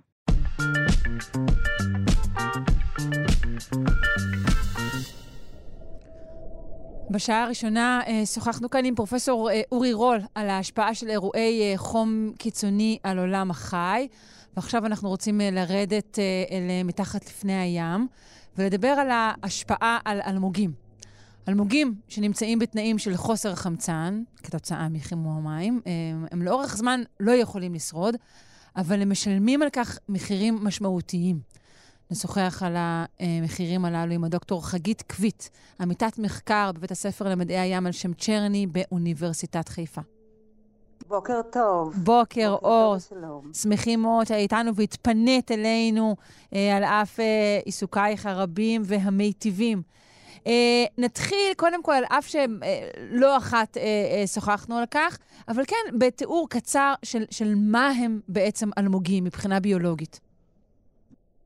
אוקיי, okay, מבחינה ביולוגית, האלמוגים הם יצורים שהם אה, מאוד יוצאי דופן, מכיוון שהם מתחילים את אה, חייהם בתור פוליפ קטן ששוחה במים. שוחה, כלומר אינו, אינו מקובע, הוא שוחה. הוא לא, הם לא מקובע, אבל הוא נחשב פלנקטון, כיוון שכל יצור שלא יכול לשחות יותר מהר מהזרם, הוא נחשב פלנקטוני. אוקיי. אז הוא נסחף לו בים אה, כפלנקטון, ובשלב מסוים הוא אה, יורד למטה והוא מתיישב, ואז מיצור נייד הוא הופך ליצור נייח, הוא מתחיל להשקיע שלד, ועוד אה, אה, פוליפים ועוד פוליפים, זאת היא הצורה שהוא גדל, מפוליפ אחד יש עוד פוליפ ועוד פוליפ, עד שנוצרת מושבה אה, שאנחנו קוראים לה אלמוג, בעצם מושבה של הרבה פוליפים שהם מחוברים ביניהם ברקמת חיבור, כולם משקיעים שלד, והחשיבות הגדולה של האלמוגים, משקיעי השלד, היא בכך שהם בעצם בונים את השוניות ברחבי העולם, והשוניות האלה הן מאוד חשובות, כיוון שהן מספקות אזור מחיה לבערך 25% מכל האורגניזמים הימיים. וואו. כי גם דגים מתבססים על שוניות אלמוגים, וכל מיני סרטנים קטנים, ויש עוד הרבה אה, חד-תאיים שאנחנו לא רואים, אבל הם גם מתבססים על השונית. ואז יש לה חשיבות מאוד גדולה מבחינה אקולוגית. זה הערים, אה, הערים של האוקיינוסים, אפשר להגיד. כן, וגם תיירותית. אה, יש מדינות שעושות הרבה כסף מכך שיש תיירות, שאנשים באים אה, לצלול, לשנרקל, לראות את השונית. שוניות הן מאוד מאוד מאוד חשובות אה, מהרבה בחינות. כן. כן. אז עכשיו יש מחקר חדש שלך ושל עמיתייך. בו בדקתם את ההשפעה של ירידה בחמצן, של ההתאקלמות של האלמוג בעיתות של חוסר חמצן. מה עמד מאחורי המחקר הזה? אה, בעצם אה, מה שעמד מאחורי המחקר הזה זה שאנחנו כבר כמה שנים יודעים שבעקבות השינויים האקלימיים, בעיקר ההתחממות הגלובלית, יש השפעה מאוד נרחבת על מי הים. אה, אחת מההשפעות האלה זה שמי הים מתחממים. ו... אבל מה שלא ידעו, ורק בשנים האחרונות נהיה מאוד ברור שמעבר להתחממות, שחשבו שהיא, יודעים שהיא מאוד, שהיא פוגעת בעיקר בבעלי חיים שלא יכולים אה, לברוח לשום מקום, הם לא ניידים, נייחים, יושבים להם במקום, וכל מה שקורה במי הים, הם, הם, הם, הם מרגישים את זה. אז מה שגילו בשנים האחרונות, שיש גם ירידה מאוד משמעותית בחמצן. וכיום אה, יודעים שיש... איך, איך זה קשור מרחבות... בדיוק לשינוי בטמפרטורה, השינוי ברמת החמצן? כן, מה שקורה, שמי הים מתחממים, בעצם החמצן הופך להיות אה, יותר, אה, קל לו יותר לעזוב את מי הים ולחזור חזרה לאוויר. אז mm. בעצם פשוט המים לא מחזיקים את, במרכאות, את החמצן אה, כמו שצריך, ולכן יש ירידה. עכשיו, כשהמים גם, יש עוד אה, תופעה שקורית, שבעצם גוש מים שהוא יכול להיות גם חם, וגם פתאום, בגלל חוסר רגעי בזרמים, הגוש הזה נעמד, אה, על שונית אלמוגים, אז יש, אה, גם כתוצאה מכך יש חוסר חמצן. וראו אוקיי. שהמקומות האלה שהם נקראים אה, dead zones באנגלית, או אזורים מתים, ברגע שגילו אותם, התחילו לחקור אותם, גילו שהם בעצם קורים, ומה שיותר מדאיג, זה הולך ומתרחב. זה הולך וקורה ביותר ויותר מקומות ברחבי העולם, בעיקר באזורים היותר רדודים, איפה ששוניות האלמוגים נמצאות. וגילו כן. שיש מוות מאוד נרחב של בעלי חיים וגם של אלמוג. אז uh, התחילו לחקור אלמוגים, אבל המחקר הזה הוא עדיין מאוד מאוד צעיר. במחקר שלכם גיליתם ש- ש- שהאלמוגים פה הם, הם לא מתים, הם שורדים, אבל כאמור, uh, יש לכך מחיר, נכון? כן, אז אנחנו בעצם, uh, אני רוצה לסייג, בדקנו בינתיים רק מין אחד של אלמוג. ובעצם... איזה מין? זה מין נפוץ במיוחד או דווקא לא? כן, מאוד מאוד נפוץ, נקרא אה, אה, שיחן מצוי בעברית, או סטיילוף או אפיסטילטה באנגלית, הוא מין שהוא מאוד נפוץ בכל העולם, ונוח אה, גם לעשות עליו מחקר, ואנחנו גם יודעים עליו הרבה, כי חקרנו עליו עוד דברים. ומה שמאוד חשוב, יש לנו גם את כל הגנום שלו, אז יכולנו לראות מה קורה, השינויים ברמה של הביטוי של הגנים. אוקיי? אז בעצם אה, מה שעשינו, כשהתחלנו את המחקר שלנו, אנחנו שמנו את האלמוגים בתנאים של חוסר חמצן מאוד קיצוניים, כלומר, אם הרמה של החמצן בים נמדדת ביחידות של 6 מיליגרם ל-ML, תנאים נורמליים, שמנו אותם בריכוז של חצי מיליגרם ל-ML, שזה קיצוני, אבל זה מאוד רלוונטי למה שנמדד ונמצא בים. Mm, אוקיי. מה שהייחודיות שלה, הייחודיות של המחקר היא שדבר ראשון עשינו את זה לאורך זמן, שבועיים, שטכנית זה מאוד קשה, וגם שילבנו אה, פיזיולוגיה, מדידות פיזיולוגיות של מה שקורה באלמוג, שינויים, עם אה, ביטוי של גנים. אבל רגע, מחוץ הגנים... למעבדה, אה, לתהליך כזה לוקח הרבה יותר זמן, לא לירידה שכזו ברמת החמצן. אז זהו. אז הירידה הגלובלית בעצם היא לא צפויה בבת אחת להגיע לרמות האלה. אבל מה שקורה כשיש אזורים מה-dead zone, זה האזורים המתים, אז כן, רמות החמצן בהחלט יורדות באזורים האלה, ואף אחד עוד לא יודע בדיוק לכמה זמן mm. uh, האזורים האלה נשארים uh, dead zones, מתים. מתים uh, כאילו ללא חמצן. כן. וכשאנחנו התחלנו את המחקר, אז המחקרים שנעשו מאוד מעט, שבדקו שינוי של ביטוי של גנים, שיכול להעיד למה זה חשוב, כשאנחנו מסתכלים על איזה גנים משנים את הביטוי, או יותר מבוטאים, פחות מבוטאים, זה מעיד לנו על איזה חלבונים יש יותר או פחות בתא, ואז זה יכול להעיד לנו, אנחנו יכולים להסיק מזה על איזה תהליכים החלבונים האלה מעורבים בהם. ואנחנו יכולים להגיד, אוקיי, יותר חלבון מזה, אז זה עולה, פחות חלבון מזה, אז התהליך השני יורד. אז את זה עשו רק 12 שעות במעבדה. אוקיי. והסתכלות פיזיולוגית עשו, אבל בלי גנים, ועשו 11 ימים, זה המקסימום, וראו שיש שונות מאוד גדולה בין, בין מיני אלמוגים. יש מיני אלמוגים שאחרי כמה ימים ימותו בחוסר חמצן, ויש אלמוגים שיחיו, ב-11 יום הם עדיין חיים, אבל אף אחד לא ידע להסביר למה. מה המנגנונים בעצם? למה, אם הם שורדים, צריך להיות מחיר לכך. כן, יש איזשהו מנגנון לא פיצוי. אנחנו, אנחנו רואים את זה, כן. חייב להיות, mm-hmm. כן, כן, כן. כמו שבאנורקסיה אנחנו יודעים שמנגנון פיצוי, אחד המנגנונים של הפיצוי על חוסר אנרגיה זה ירידה ביכולת הרבייה. כן. זה לא עובר ככה סתם, כן. אז מה ראיתם אצל האלמוג? אה, אז מה שראינו אה, שבאמת מאוד מעניין, אפרופו אנורקסיה, ראינו שבאמת אה, יש שרידה, הם שורדים, אנחנו ראינו שבעצם האלמוג מגיב בשני שלבים שונים. שתי, שני שלבים, שתי תגובות שונות. תגובה הראשונית, שהיא נמשכת בין 12 אה, שעות לשבוע, יש SOS. אה, כל המנגנונים של הפקת אנרגיה בחוסר חמצן מגויסים, יש עלייה מאוד גדולה בכל החלבונים, ולאחר מכן, בין שבוע לשבועיים, יש את ההסתגלות.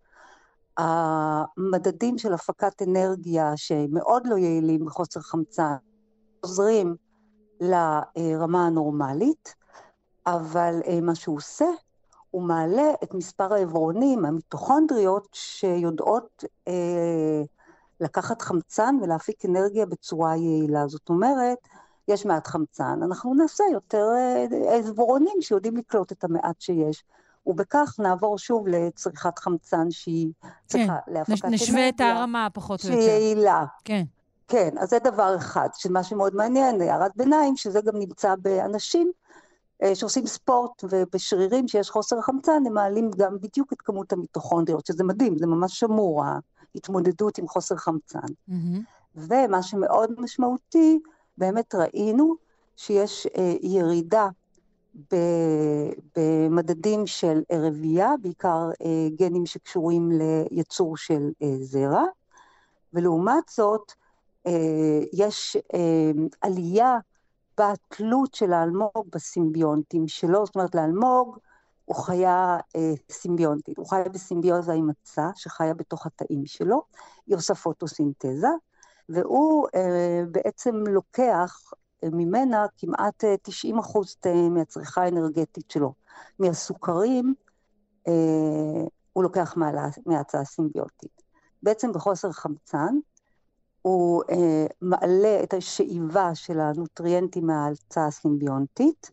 ראינו גם אה, שהוא כנראה מעלה את אה, כמות האצות, שזה נורא נחמד, זה כמו אה, חקלאי שיש לו עדר פרות והוא אה, צריך לחלוב אותם יותר, אז הוא אומר, טוב, אז שיהיו יותר כן. פרות. כן. כן, ועוד דבר שיורד חוץ מהרבייה, זה המנגנון של הייצור של הארס. לאלמוג יש אה, תאים צרובים, mm-hmm. כמו מדוזה, והתאים האלה משמשים אותו גם לטריפה, הוא יכול גם לטרוף, אם הסימביונטים לא עושים, אה, אם הוא רוצה, הוא יכול לטרוף בלילה למשל, שאין פוטוסינתזה, וזה גם משמש אותו להגנה. האם אנחנו, יכולות, האם אנחנו יכולות כן. לומר, בתור אמירה עקרונית, אם נתמקד רגע בנושא הרבייה, שכשפרט נמצא תחת איום, אז הוא באמת, כמו שאמרת על אנורקסיה, אז הוא קודם כל דואג לעצמו כאן בזמן הווה, ופחות אה, חושב, חושב, במרכאות כפולות, על ההמשכיות שלו, פחות מקדיש לאנרגיה? כן, אני חושבת שזה בהחלט נכון. אני חושבת שזה נכון אה, להרבה בעלי חיים, ש... אני לא יודעת אם זה עניין של חושב, אבל... כן, לא, הקצאת, הקצאת אנרגיות אה, פיזיות, מן הסתם. הקצאת אנרגיה, כן. בדיוק, יש לך כמות מסוימת של אנרגיה, אתה צריך להחליט, או שאני משתמש בה לשמר את, את עצמי, את התהליכים התאיים שלי, את המשך השרידה שלי, או לדור הבא. וכן, אז אה, במקרה הזה מאוד הגיוני שאתה תשמר את עצמך, והדור כן. הבא, מה לעשות? אם אתה איננו, גם הדור הבא לא יהיה. כן, ואם הוא יבוא, כן. שיסתדר לבד. אמ, אנחנו, אז מה היית אומרת, אם אנחנו צריכות משפט אחד לסיום, לגזור אמ, אה, שורה אחת תחתונה מהמחקר הזה לגבי המחיר שאנחנו משלמים על השינוי האקלימי?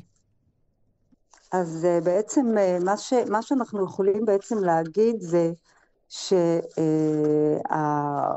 שכתוצאה בעצם מהפעילות שלנו כבני אדם, שאין מה לעשות, יש קדמה, אז השינוי האקלימי שאנחנו בעצם אה, מביאים אה, על, ה, על העולם שלנו, כן, אה, יכול בעצם אה, לגרום לכך שבעתיד יכול להיות שעוד יהיו אה, לגבי אלמוגים, יהיו אלמוגים שישרדו, יהיו אלמוגים שימותו, את אותו מגוון אנחנו לא נראה, אבל גם אלה שישרדו בעתיד, יכול להיות שלא יהיו מסוגלים לאותה המשכיות לא, שיהיו להם עוד צאצאים, והצאצאים האלה יוכלו גם לשרוד, כי הם צריכים את העץ ריבה.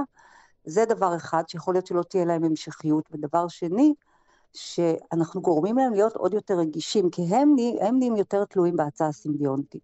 אז כל גורם אחר שמשפיע לא עליהם, אלא על ההצעה הסימביונטית, mm. בצורה שלילית, ויהיה להם פחות הצעות. למשל, אנחנו יודעים שהלבנה גורמת לכך שהכת חום גורמת לכך שיש אה, אה, הלבנה של אלמוגים, יש להם פחות הצות סימביונטיות, זה אומר שהם יהיו יותר רגישים גם לירידה בחמצן. זאת אומרת שהשילוב של הגורמים, גם עלייה בטמפרטורה, גם ירידה בחמצן, יכול להיות הרבה הרבה יותר אה, משמעותי, קטלני, אה, מאשר בעצם כן, חשב. אז אפשר לומר, ההשלכות הן עמוקות יותר, רחבות יותר וארוכות טווח מאוד יותר. מאוד רחבות. אה, ממה שאנחנו בהחלט. יודעים. דוקטור בהחלט. חגית קווית, עמיתת מחקר מבית הספר למדעי הים על שם צ'רני באוניברסיטת חיפה, תודה רבה לך, המשך יום טוב.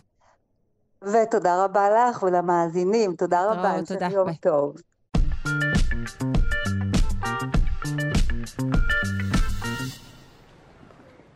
איסור מכירה של כלים חד פעמיים. אה, זה מה שקורה, אבל לא פה, זה קורה בווילס, באנגליה. אה, נפנה לדוקטור עדי לוי, חבר הוועד המנהל של האגודה הישראלית לאקולוגיה ולמדעי הסביבה, וראש החטיבה לסביבה וקיימות המכללה האקדמית אחווה. אנחנו רוצים uh, לשאול אותך, עדי, אתה יודע, אפשר להגיד, יא, תראו איך שם עושים ואיך לא אצלנו, לא, זה, זה כמובן נחמד, ונעשה גם את זה. אבל אני אשמח לשמוע ממך בעיקר על מה צריך לעשות ומה עשו כדי להכין אוכלוסייה אה, לשינוי כזה. אוקיי, okay, טוב, זו שאלה כבדת משקל. אז קודם כל, שלום. שלום. ו... אמ, אז באמת, אה, הפרסום הזה מדבר על ווילס, ווילס אה, מדינה בבריטניה, שאישרו אישרו בה חקיקה שאוסרת מכירה של מוצרי פלסטיק חד פעמיים. זאת חקיקה שעברה גם באיחוד האירופי, בקנדה, אוסטרליה, אה, אה, באנגליה עצמה ואפילו בקניה.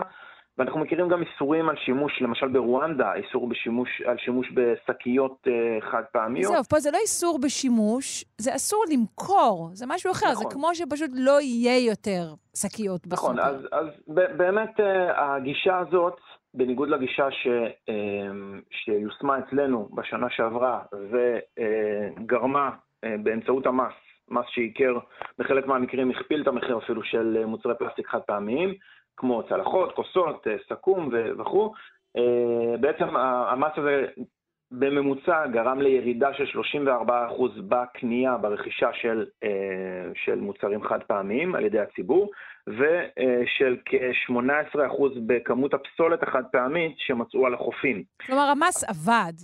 אם, אם, עבד. אם אנחנו באים לבחון אותו בעניין הזה.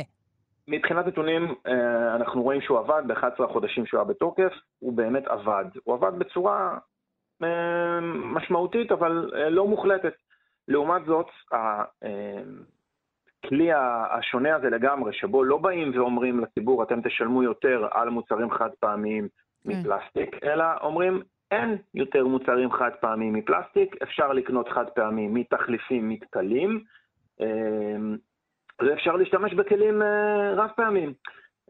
והציבור יכול לבחור, אבל בעצם זאת רגולציה אחרת, זאת רגולציה שבאה ואוסרת ממש על המכירה והשיווק של אותם מוצרים, ושוב, מוצרים שיש להם תחליפים, תחליפים שהם, שהם, שהם לא פלסטיק, שהם או, או סוגים מתכלים, או בעצם תחליפים רב פעמים שאפשר להשתמש. שבניגוד למס, תקנה כזאת דורשת ציות ואכיפה. מס, אתה שם מס, זה מה שזה עולה, להתראות. אתה לא צריך לדאוג ליישום ולאכיפה. נכון, אז, אז מס הרבה יותר קל בעצם לגבות אותו, למרות שגם פה היה, הייתה איזושהי הצטיידות בחודש שלפני, וראו בחודש הראשון באמת שלא היה שינוי גדול.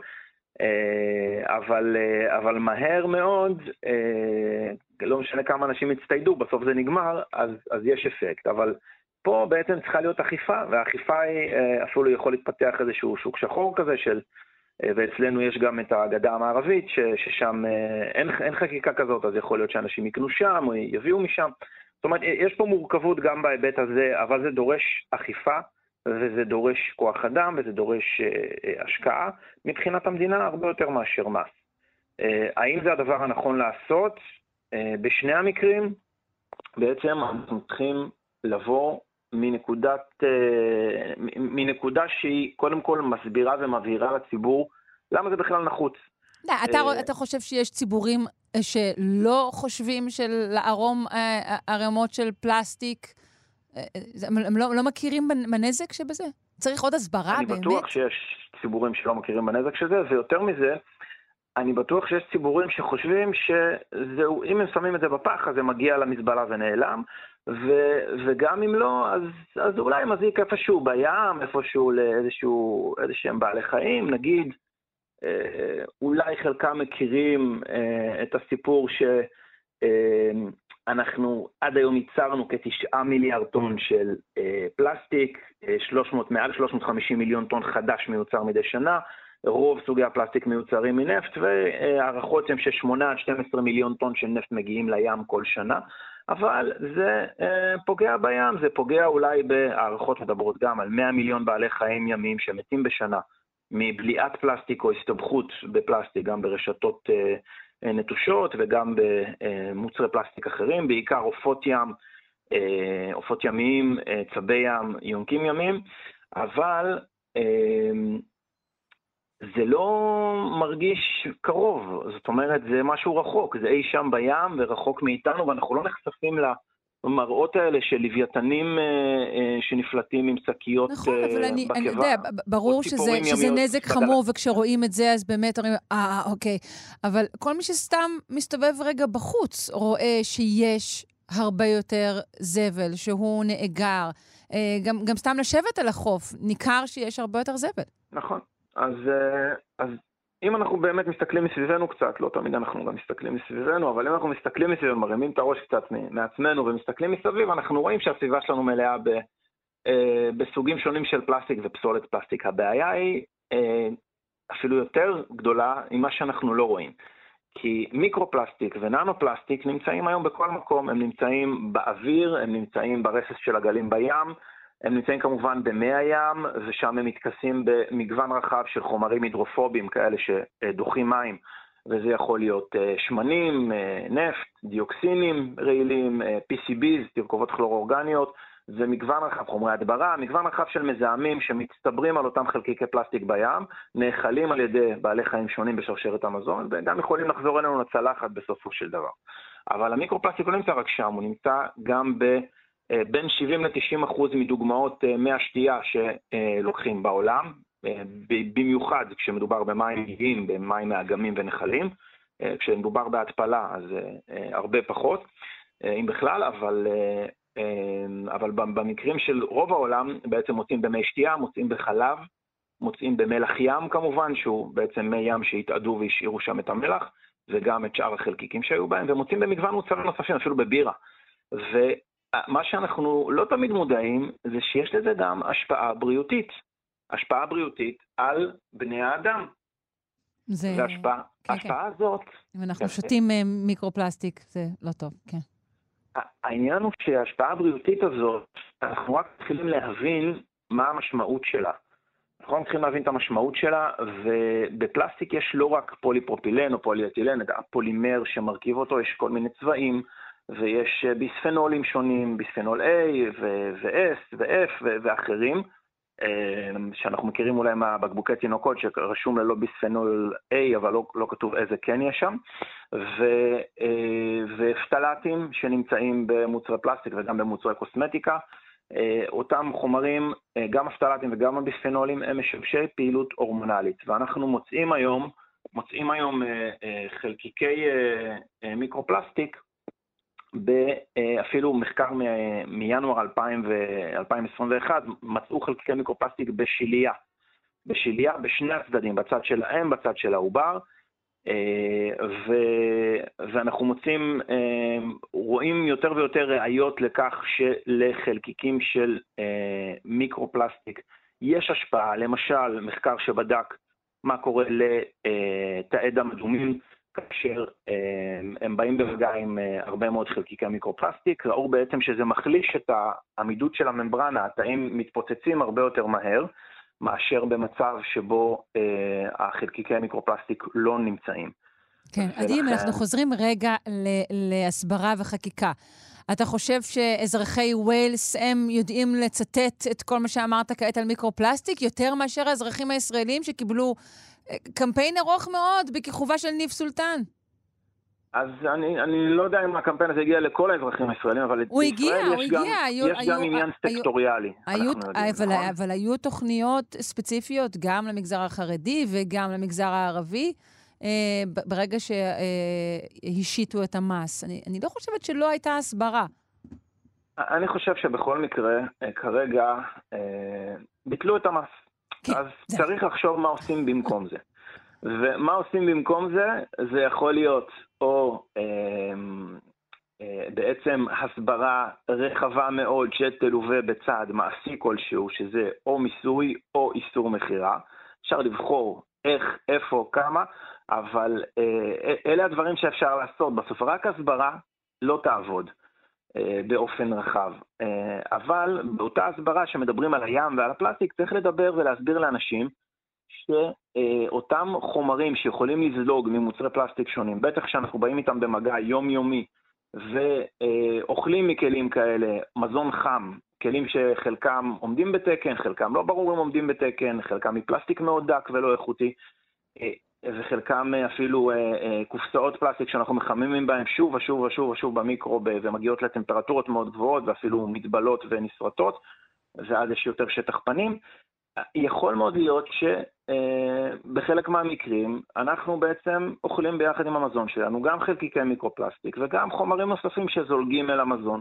ובמצב הזה אנחנו בעצם חושפים את עצמנו חשיפה שלא לצורך למשבשי פעילות הורמונלית, שגם בריכוז מאוד מאוד קטן יכולים להשפיע על פוריות אה, של גברים, על פוריות של נשים, על אה, השמנה, השמנת יתר, על אה, סוכרת, על, על הרבה מאוד תופעות בריאותיות שמאוד מפריעות לנו, מאוד לא היינו רוצים ש, שיהיו אצלנו. וצריך גם את הצד הזה להסביר ולהבהיר לציבור, גם אם אין עדיין ראיות מוחלטות לגבי כל החומרים וכל המצבים השונים אה, ש, שבו הם אה, באים במגע עם תאים שונים בגוף שלנו. טוב, אולי לפני שנסביר לציבור, צריך להסביר לנבחרי הציבור. אה, דוקטור עדי לוי, חבר הוועד המנהל של האגודה הישראלית לאקולוגיה ולמדעי הסביבה, וראש החטיבה לסביבה וקיימות במכללה האקדמית אחווה. תודה רבה לך, שלא תדע חד"פ. תודה ולהתראות.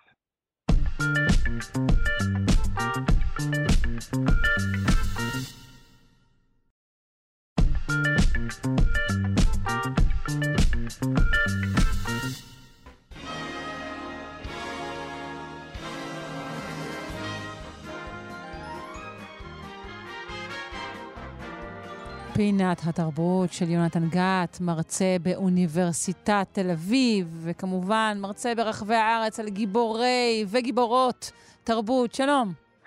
שלום שרון, אהלן. היי. אה, מה על המזבח היום? על המזבח, סלבדור, דומינק, פיליפ, ז'זינט, דלי. וואו, אוקיי. או לא... כמו שאנחנו מכירים בשמו הקצר יותר, סלבדור דלי.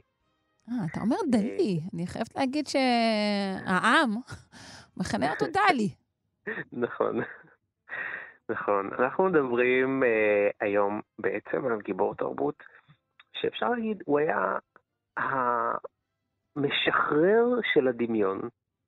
את יודעת שבשנות ה-60 אמרו בצרפת, הסיסמה הייתה הדמיון לשלטון. סלבדור דלי הוא הנציג המובהק של... לא, לא, לא ידעתי. שהייתה סיסמה כזו, הדמיון לשלטון. כן, הסוריאליסטים הצרפתיים שהובילו אה, אה, סוג של אה, כמה מהפכות בצרפת, שהייתה בירת הסוריאליזם, אבל גם סלבדור דלי, שהיה ספרדי בכלל, גם כן הוכיח שגם הספרדים, כמו במסורת של גויה ואחרים, ספרדים יש להם נתח אה, לא קטן מעולם הסוריאליזם. אני רוצה רק להגיד משפט אחד לפני שאני אגיד על דלי, צריך להבין מאיפה מגיע הסוריאליזם. הסוריאליזם מגיע, ככה חוקרים רבים אומרים, שזה קודם כל תנועה שמגיעה כתגובה למלחמת העולם הראשונה. באירופה, המומים, איך יכול להיות שהאנושות טובחת אחת בשנייה, כן, 16 מיליון הרוגים? ההרס היה עצום, והזוועה הייתה בלתי מתקבלת על הדעת, וגם, אתה יודע, תמיד אנחנו מדברים על מלחמת העולם השנייה כזוועה הגדולה, אבל מלחמת העולם הראשונה הייתה הראשונה. זאת הפעם הראשונה כן. שגם אזרחים היו מעורבים, ולא רק צבאות אה, בשכר או צבאות אה, מקצועיים אה, נהרגו, אלא כמות עצומה של אזרחים נהרגו פעם ראשונה שהשתמשו בגז. מעניין מה שאתה אומר, כי אני חושב שמדובר בתגובה לפרויד, אבל אוקיי. כן, אבל הכוונה היא שמלחמת העולם הראשונה, אה, כמובן יש דעות שונות, אבל מלחמת העולם הראשונה בעצם דחפה את האדם להבין שבעצם אין, אין, אין כל כך היגיון בעולם. ודחפה את העולם לטראומה, וכמו כל טראומה שמתרחשת, אחר כך מגיעה תגובה. ולדעת הסוריאליסטים, חייבים לשחרר את התודעה מחינוך ומדוגמות ואילוצים חברתיים כאלה ואחרים, שפשוט לא מתאימים לבני האנוש. והאומנות, איך עושים את זה? בעזרת האומנות. האומנות מבקשת לשחרר את התודעה האנושית, אם אפשר להגיד, מכבלי המחשבה, כבלי המודעות, מכבלי הרציונליות. וזאת קריאה לשחרור. אז האומנים הסוריאליסטים קוראים לשחרר את, את הדמיון. כלומר, בואי נשחרר מה שיש לנו מתחת לפני השטח, ללבה שמבעבעת מתחת לתודעה. וזה מה שסלבדור דלי עשה בצורה יוצאת מן הכלל. כיוון שסלבדור דלי חגג את הדמיון ואת הטירוף. בניגוד נגיד, סתם אני אומר, רנה מגריט, שאצלו... כבודו יום המונח. נכון, כאילו, למשל הציור הזה שכולם מכירים, האדם עם התפוח כן, אה, על כן. פניו, אה, שיש בזה משהו מאוד מפחיד קצת, מוזר, תקוע, תקוע, כן. תפוח תקוע. בסלבדור דלי אין דבר כזה. כן. בסלבדור דלי הפילים עפים באוויר והשעונים נוזלים. כן, זה זורם, זה פרוע, זה נוזל. נכון, זה פרוע והוא כאילו קורא. וזה מצחיק גם לפעמים, זה גם מפחיד, אבל זה גם נכון. מצחיק. יש הרבה מאוד הומור, שזה אולי אחד מהדברים הכי אהובים אצלו. אין ספק, אין ספק שסלבדור דלי הוא, הוא באמת, אה, הוא, הוא מטורף. ואגב, גם בביטוי הפיזי שלו עצמו הוא מטורף. מהשפם, שהוא כמובן היה טובל בדונג ובשעווה וככה אה, זוקף את שני השפמים שלו לשני הכיוונים, והמופע שלו, אם תביטי ומאזיננו יביטו ביוטיוב, בדרך שבה הוא מתראיין בכלי התקשורת, כן. אז האיש הוא משוגע לגמרי, הוא נכנס עם אה, אוכל נמלים לתוך אולפן, פשוט זורק אותו על אחד האורחים, על אחד האורחות. כן, לא יודעת, משוגע, כמו שהקדים איזה, איזה, איזה תקופה, לא יודעת, פוסט, פוסט מודרנית בעצם בכל ההתנהגות שלו. אה, כן, אז חלק אמרו שהוא, שהוא באמת uh, mentally disabled, אבל יש כאלה שיגידו, זה חלק מהאומנות שלו, חלק מהפרפורמנס מה, שלו, ההופעה החיצונית וההתנהגות שלו והדיבור המטורף שלו, זה חלק מהאומנות שלו. ואגב, אם מקשיבים לדברים שלו, דברים מאוד מאוד אינטליגנטיים, לא... לא איזה משוגע כן, שתפסנו אותו שיכור בבר. זה בן אדם מאוד מאוד אינטליגנטי, ככה ש... בואי נגיד, במקום הדיפרסיה של מגריט, יש את המאניה של דלי. יפה. לתת לה טירוף, להשתולל, לתת... הרעיון המרכזי הוא להשתמש, בואי נגיד, בסגנון הקלאסי של ליאונרדו דה וינצ'י נגיד, או רפאל. כן, היו לו יכולות מדהימות כצייר. יכולות מדהימות, כן. אי אפשר להגיד עליו שהוא, את יודעת, אה, יש איזה טענות על ציירים לפעמים, ש... מה הם יודעים לעשות, בסך הכל לקשקש פה ולקשקש שם. לא, הוא, הוא הכיל את כל הטכניקות המדהימות שלו על דברים מדומיינים, פסיכיים. כן, כן, כן, כן, כן. תחשבי על זה שלמשל הציורים שלו הם ממש, נגיד, בסגנון הרנסאנס. רק בלי, ה...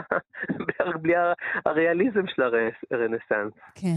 אה, אני חושבת, יונתן, תגיד, תגיד, אני נראה לי, אנחנו נחשפים עכשיו לכל כך הרבה דימויים שמייצרת אה, בינה מלאכותית, וכל הזמן נראה לי שהסוריאליזם הוא אולי... הזרם שאני לא יודעת אם הכי קל לחכות, או הזרם שהכי מאוים אולי על ידי אה, יצירים של, של, של בינה, יצירות של בינה. קודם כל, ממש מעניין מה שאת אומרת, לא חשבתי על זה בכלל. מעניין. את רוצה לפתוח מוזיאון של בינה מלאכותית? לא, ממש ממש לא. אפשר לעשות מוזיאון כזה לא. של כל הציירים הגדולים על פי הבינה המלאכותית. זה מעניין. אני לא אה, יודעת אם זה מעניין. זה גם מעניין וגם נורא משעמם תוך שנייה. זה, זה מה שיפה בזה. יכול מאוד להיות. כן, כמו תראי, כל דבר שהוא אפשרי לחלוטין. את צודקת בזה שבעצם אה, דלי הוא, הוא, הוא, הוא, הוא, הוא בעצם ההטרלה של עולם האומנות. הוא כאילו לוקח את הדבר הצפוי ביותר והופך אותו לדבר המשוגע ביותר ברצון כאילו לשנות את חוקי הטבע, כאילו אה, לשבש את סדר הדברים.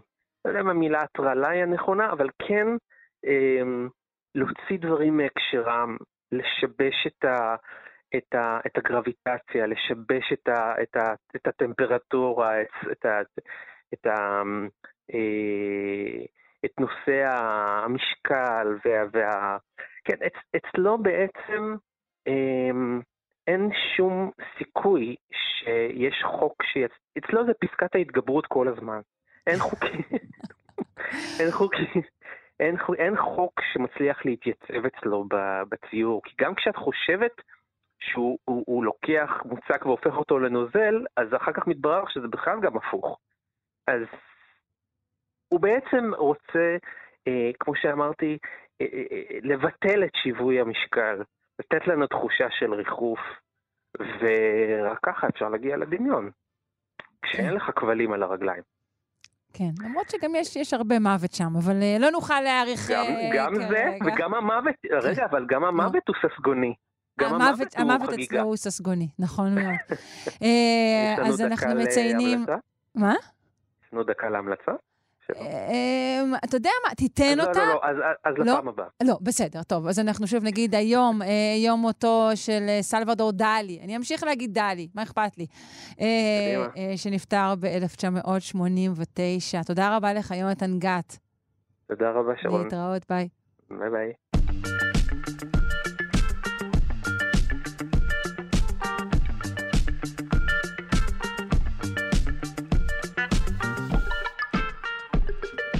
וואו, זהו, כן. אה, אנחנו נפרדים מכם. שלושה שיודעים. אני מקווה מאוד שנהניתם. תודה רבה לעורכת אלכס לויקר, למפיקה תמר בנימין, אה, לטכנאי אלון מקלר, למסייע יובל פיגדור. אני, שרון קנטור, אה, מזכירה לכם שאפשר להאזין לנו גם כהסכת, וגם לבדוק את הנושאים שלנו. זה, זה נוח, זה אדיר, זה מדהים.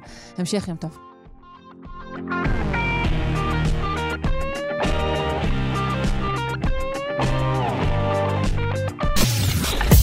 אתן מאזינות ואתם מאזינים לכאן הסכתים.